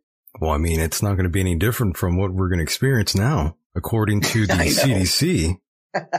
I know, but y- you know what I'm saying. It's Oh just- yeah, I get you, man. Of course. We have to go. There's so many things that could possibly happen. A, a plague, you know, a virus. Who knows? Uh, but I sincerely doubt we'll ever get visited by another species from outer space, like another living species, because we're, it's such a vast distance between us and another potential um, solar system with a planet that that contains higher intelligence than us. Um, I just don't think that anybody is, is capable of traveling at light speed. It's just, it's not capable. We're not capable of doing it. At least we aren't. Maybe, maybe another species is, but even if, if they are, when they get here, are they really going to kill us and eat us?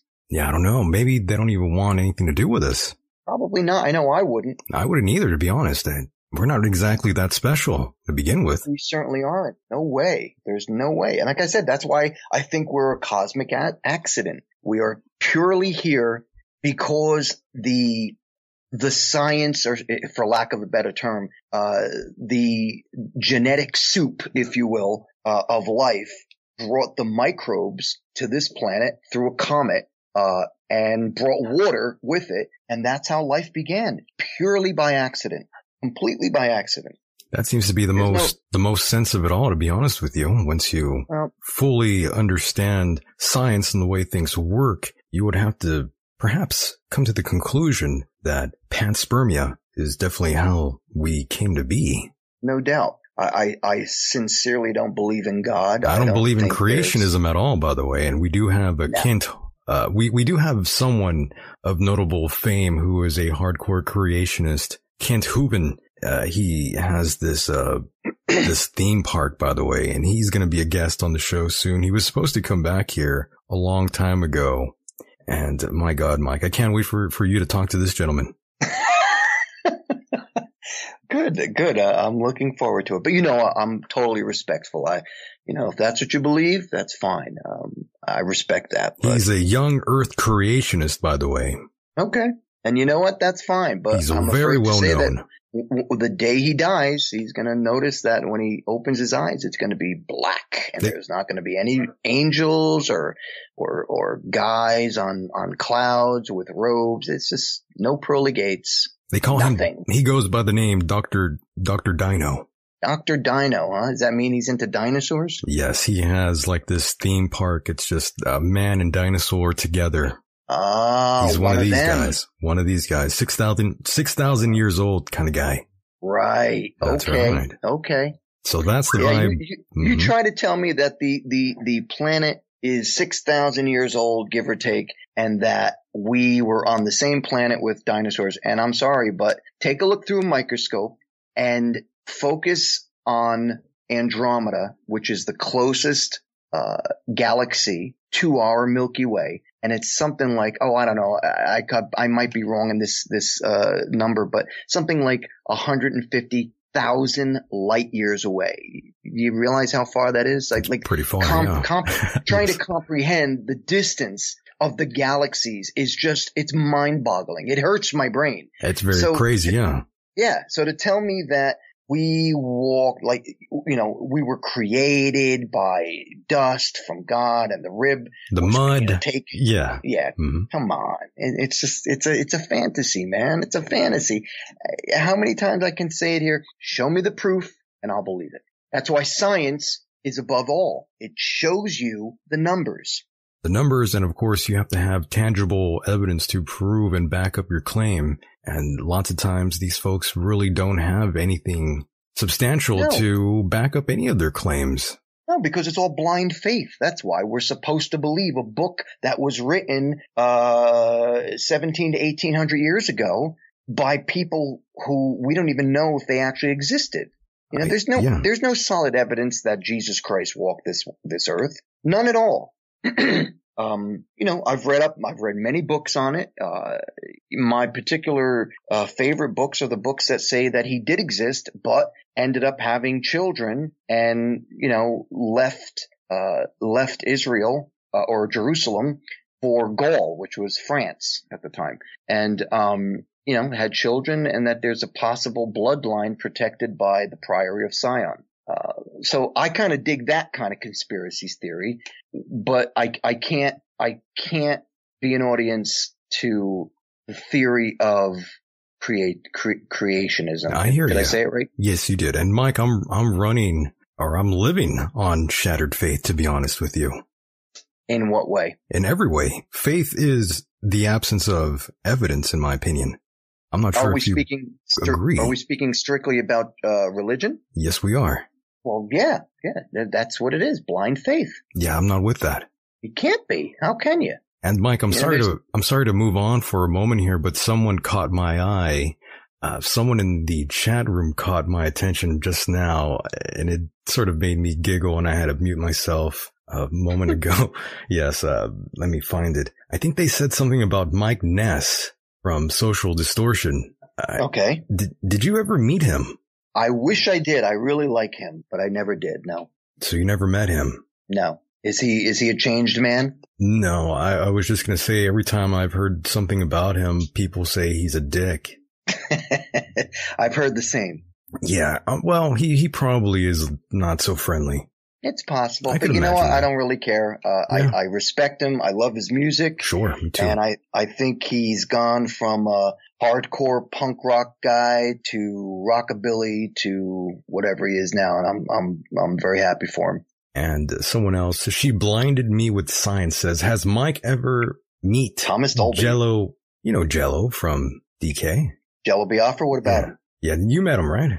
I never met him, but I did see the Dead Kennedys play, uh, back in the eighties, uh, which was one of the most violent, awesome hardcore show. I was a hardcore punk back then. I was, I was straight edge, you know, back when I was like, uh, how old was I back then? Wait a minute, 19, you, you were, you were straight edge back in, back when you were like 20. Uh, be actually between the ages of like 17 and 21. I was straight Wow, how is that even possible? Wow. Well, you know, I was, I was a young punk rocker. Um, Wah I, wah I started out, Sorry. go ahead. I was No, saying, go ahead. I was saying wah wah wee wah. Like Borat. Yeah, I started out like, like for a lot of the kids, or I should say my generation back then, it was like, you know, first thing you got was, uh, Never Mind the Bollocks by the Sex Pistols. Then you got, um, uh, Plastic Surgery by the Dead Kennedys. And then you moved on to Black Flag, Damage, and everything after that. So that was the three steps you took in punk rock.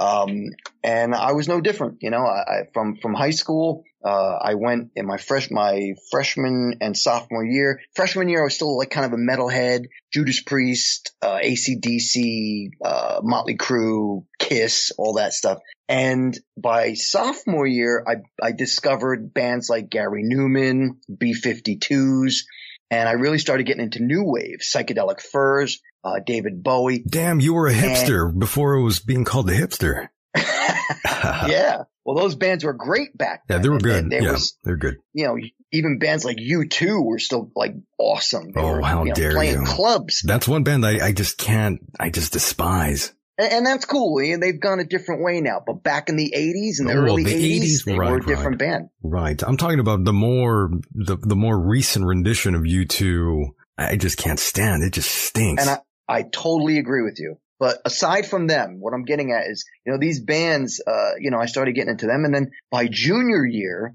uh, I was still into new wave, but, and then by senior year, I was totally punk rock and then got into the hardcore thing. And then, then I started changing into the death rock thing, TSOL, uh, Alien Sex Fiend, you know, Bat Cave Death Rock. Uh, the Misfits, uh, you know, so I was all getting into the horror thing, wearing black clothes, doing the devil lock haircut. And, um, and then I, I grew up.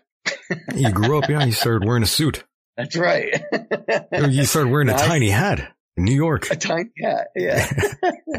yeah, you started being a good I, boy. Still, I still love all that music, and uh, but there was a point in time when I was straight edge, and oh my God. I didn't drink, I didn't smoke, um, and then eventually when I, I turned 21. So wait, wait a minute, uh, Mike. Wait a minute. So you weren't drinking and you weren't smoking. So how were you having fun? That's what I want to know.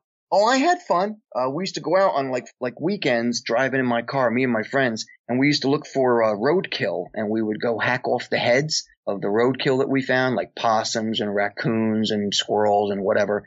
And then we, you know, we'd take them back to my house. Until you get the coronavirus. um, we would take them back to my place and we would peel the skin off and, and collect the skulls. Oh that my was, God. That was the thing we do. Yeah, we, we were having fun back then. You could add that to one of your sets, Mike. couple, couple raccoon skulls going on. And actually, you know, that's something I wanted to implement here on, on the program. And I wanted to talk to you about that. Uh, create some sort of set behind me and we can have all kinds of uh, dead animals and shit like that. And, uh, upside Hmm. down, uh, crosses and all this wild shit here. Well, Lord knows I have plenty of skulls and bones and gargoyles. Yeah, we so- need to do that, man. I need, I need to set up something like that and have this room all smoky and make it look all, make it look all, you know, wild. Yeah, I didn't know you were into that sort of thing. I I, I, just didn't picture you being a, I'm going to dress up. in I'm going to wear a top gonna hat. up? I'm going to wear a cape and I'll look, look insane. Yeah. look like Zachary. Yeah. It'll be, it'll be fun. I think people lis- w- watching for the first time, they'll be thinking, what the fuck is this? Why, why did I, find I, this? uh, I think that would be a good thing. Actually, I I kind of uh, I endorse that very much. It'd be great. And I was thinking you would be the man uh, to talk to, to, to get the, the creative juices flowing, as they say in the biz. Indeed, indeed. I can even get two of my. I have two full skeletons actually. One is real and one is uh uh uh resin. I kind of want the two real one. Yeah, the the real one I got from a biology teacher. Oh shit. Um, yeah, an ex-girlfriend of mine, her aunt was a, bi- a biology teacher and they were getting rid of this skeleton that was completely dilapidated, like just broken pieces. Like, you know, the students screwed around with it, it had a hole in the head, in the back of the head. I redid the whole thing. I, I patched it up. I fixed all the broken limbs were, that weren't connected, like the, the arms and everything and, uh, rewired them. And then I shellacked the entire skeleton. And now I still have it, uh, hanging up in, in, uh, my music room in my home here. That sounds pretty cool. Yep. That sounds pretty good. And Mike, I have to say, we are almost running out of time here. Sir. We are almost running out of time. And my God, Mike, I'm looking back uh, at all these messages here about the coronavirus that people still want me to talk about that. I'm not quite sure. Uh, we, we sort of already covered that and we sort of, we sort of uh, brought the house down very much like a quarantine hospital in China. Well, uh, you know what? To end off on a, on a note, it is my personal opinion that yes, yes, this is a serious thing. However, can't can't stop living simply because of what's going on. So, in my personal opinion, I think people should stop listening to the mainstream media and um, go back to your radios. Listen to what the news is on radios because you don't have people on the, the mainstream, uh, cable network news, uh, telling, giving you opinions rather than journalism. Uh, they, they, instead of giving you the journalist version of what the news is, they're giving you opinions and that's not journalism. So, uh, all I'm saying is that, yeah, it's serious, but at the same time, you got to lose, use your common sense here. That's right. And know what the right thing to do is. You know, wash your hands. You know, try not to be in contact with people you don't know. Um, it just is what it is, man. We got to deal with it, and eventually, I guarantee you, we will get through this. I guarantee it. That's right, Mike. And Michael, if I just Mm. may, I got to tell you one ahead. thing. Since I'm your your new co-host That's here, right. I was really under the impression I would have to do more like of a, a Ed McMahon thing and come on as here. Ladies and gentlemen, please welcome to the Michael Decon program, Michael Decon. I like that actually. You like that? You might have to use that. And I, I can say things like, yes, sir. oh, I like that too. You like that? My God. No, but I, I do Well- like you joining in more and talking and, and uh, riffing here with me. Absolutely. I love it. Thank you so much. I I'm so appreciate it. I you. appreciate it. So yes, we have ran out of time here yet again, boys and girls, and we are going to take it home. I want to thank all of you out there for being a part of the program. Those of you in the chat room, love all of you very much. And remember, you can get a hold of me via Twitter at Michael Decon. Send me a message there and I'll probably respond to you. And Mike, uh, where can people find you, by the way? If anybody's interested in uh, connecting with me, you can go to Facebook, which is uh, my Facebook page is Hideous H I D E O U S Myke M Y K E Hideous Myke.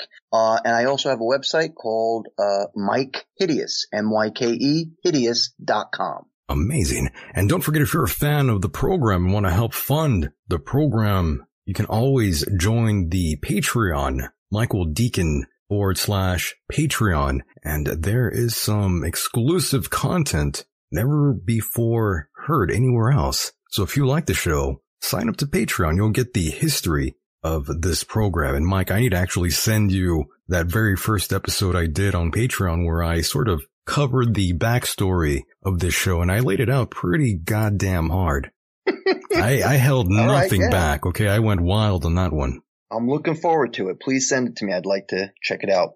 All right. The address is patreon.com forward slash Michael Decon. And of course, Mike, I will definitely send you a link to that. And of course, international listeners out there, thank you so much for your support. You can find the Yes. podcast rendition of this program on iTunes, Google Play, Castbox, and no longer on Stitcher. They are SJWs there. Don't support Stitcher. Fuck Stitcher. Go to Castbox. Much better. Stitcher stinks on ice. And yet again, interesting night once again. I hope all of you enjoyed it very much. And Mike, I had a ball with you, to be honest. I came alive once I turned this shit on. On a night like tonight. Exactly. On a night like this. I'm on a sorry, night on a like night this. like this. You got it, my friend. You got it. And of course, I'll tell you, so professional. I love it, Michael. It sounds great. Absolutely great. Thank you. thank you, my I'm friend. so excited. And of course, I want to thank our first guest, Jim Fetzer. That was something else. He was on the road. I was scared. I thought he was going to drive off the road. You had a Dean Ryan there at the wheel, that bad man. Who knows what could have happened? It was, a, it was, a, it was pretty amazing, right? Oh, it's amazing. All right. Trying to get a word in edgewise. Oh my, indeed. Well, Jim Fetzer, he's like a Mack truck, you know? No kidding. He's like got- he's like a train. Stop Mack truck. Run He's- away. He's a train, my friend, and that's why we love him here. The, the, the man, the myth, the legend, Mr. James Fetzer. My God. And remember, Mike, stop shaking hands with people out there. I haven't shaken anyone's hand in probably four months. Good man. Don't, don't do it, Mike. Yeah, I don't, I don't see anybody where I live. Nobody visits me. I don't, I don't see anything. I live in the Um, woods, my brother. That's true. That's true. You're a lucky guy away from all these, um, all these, um, distractions and Watch with my luck. I'll get attacked by a, I'll get attacked by a bear. a bear. Yeah. You got bears out there, man. Oh hell yeah! Well, I had one in my yard uh, last win. Uh, actually, just before winter. Uh, like I just had, I was in my back room. I was closing the blinds. I saw this gigantic black blob, and and I at first I didn't know what it was. I thought it was like the bushes had moved or something. And then it, it moved. And I'm like, holy crap. It was this gigantic black bear just walking through my yard. It was just amazing. Well, Mike, I Yeah. envy you on that one. I see people as a potential menaces, to be honest with you. In your neighborhood per se? No, in life in general. Okay. yes. So, Mike, I want you to stay safe where you are. Absolutely. I want you to say goodnight to the listeners now. Ladies and gentlemen, thank you so much for listening. I want to thank uh, Michael Decon for my very first official night as co-host uh, of the night Michael Decon program. And um, if anyone has questions, uh, I'm sorry I don't I don't get to see the questions on the YouTube um, chat room. But so if I haven't answered anything, uh, I I apologize. Nevertheless, thank you very much for listening, and we'll be back tomorrow, right, Michael? You got it. Same. Actually, we won't be back tomorrow. so we're not doing tomorrow's show. Okay, no. Here's what happened. That guy actually sent me an email and guess what happened to him? He's sick too now. Jeez. I'm telling you, everyone's getting sick. I don't know if it's a psychological thing, but four different people are actually sick. Wow. Well, if you decide you want to do the show with just you and me, let me know uh, before eight o'clock. I'll be letting you know. Mike, I will talk to you in a moment here. All right, brother. All right. Hang tight. And yes, ladies and gentlemen, once again, thank you so much for being a part of the program. We'll do this again ASAP and I'll let all of you know.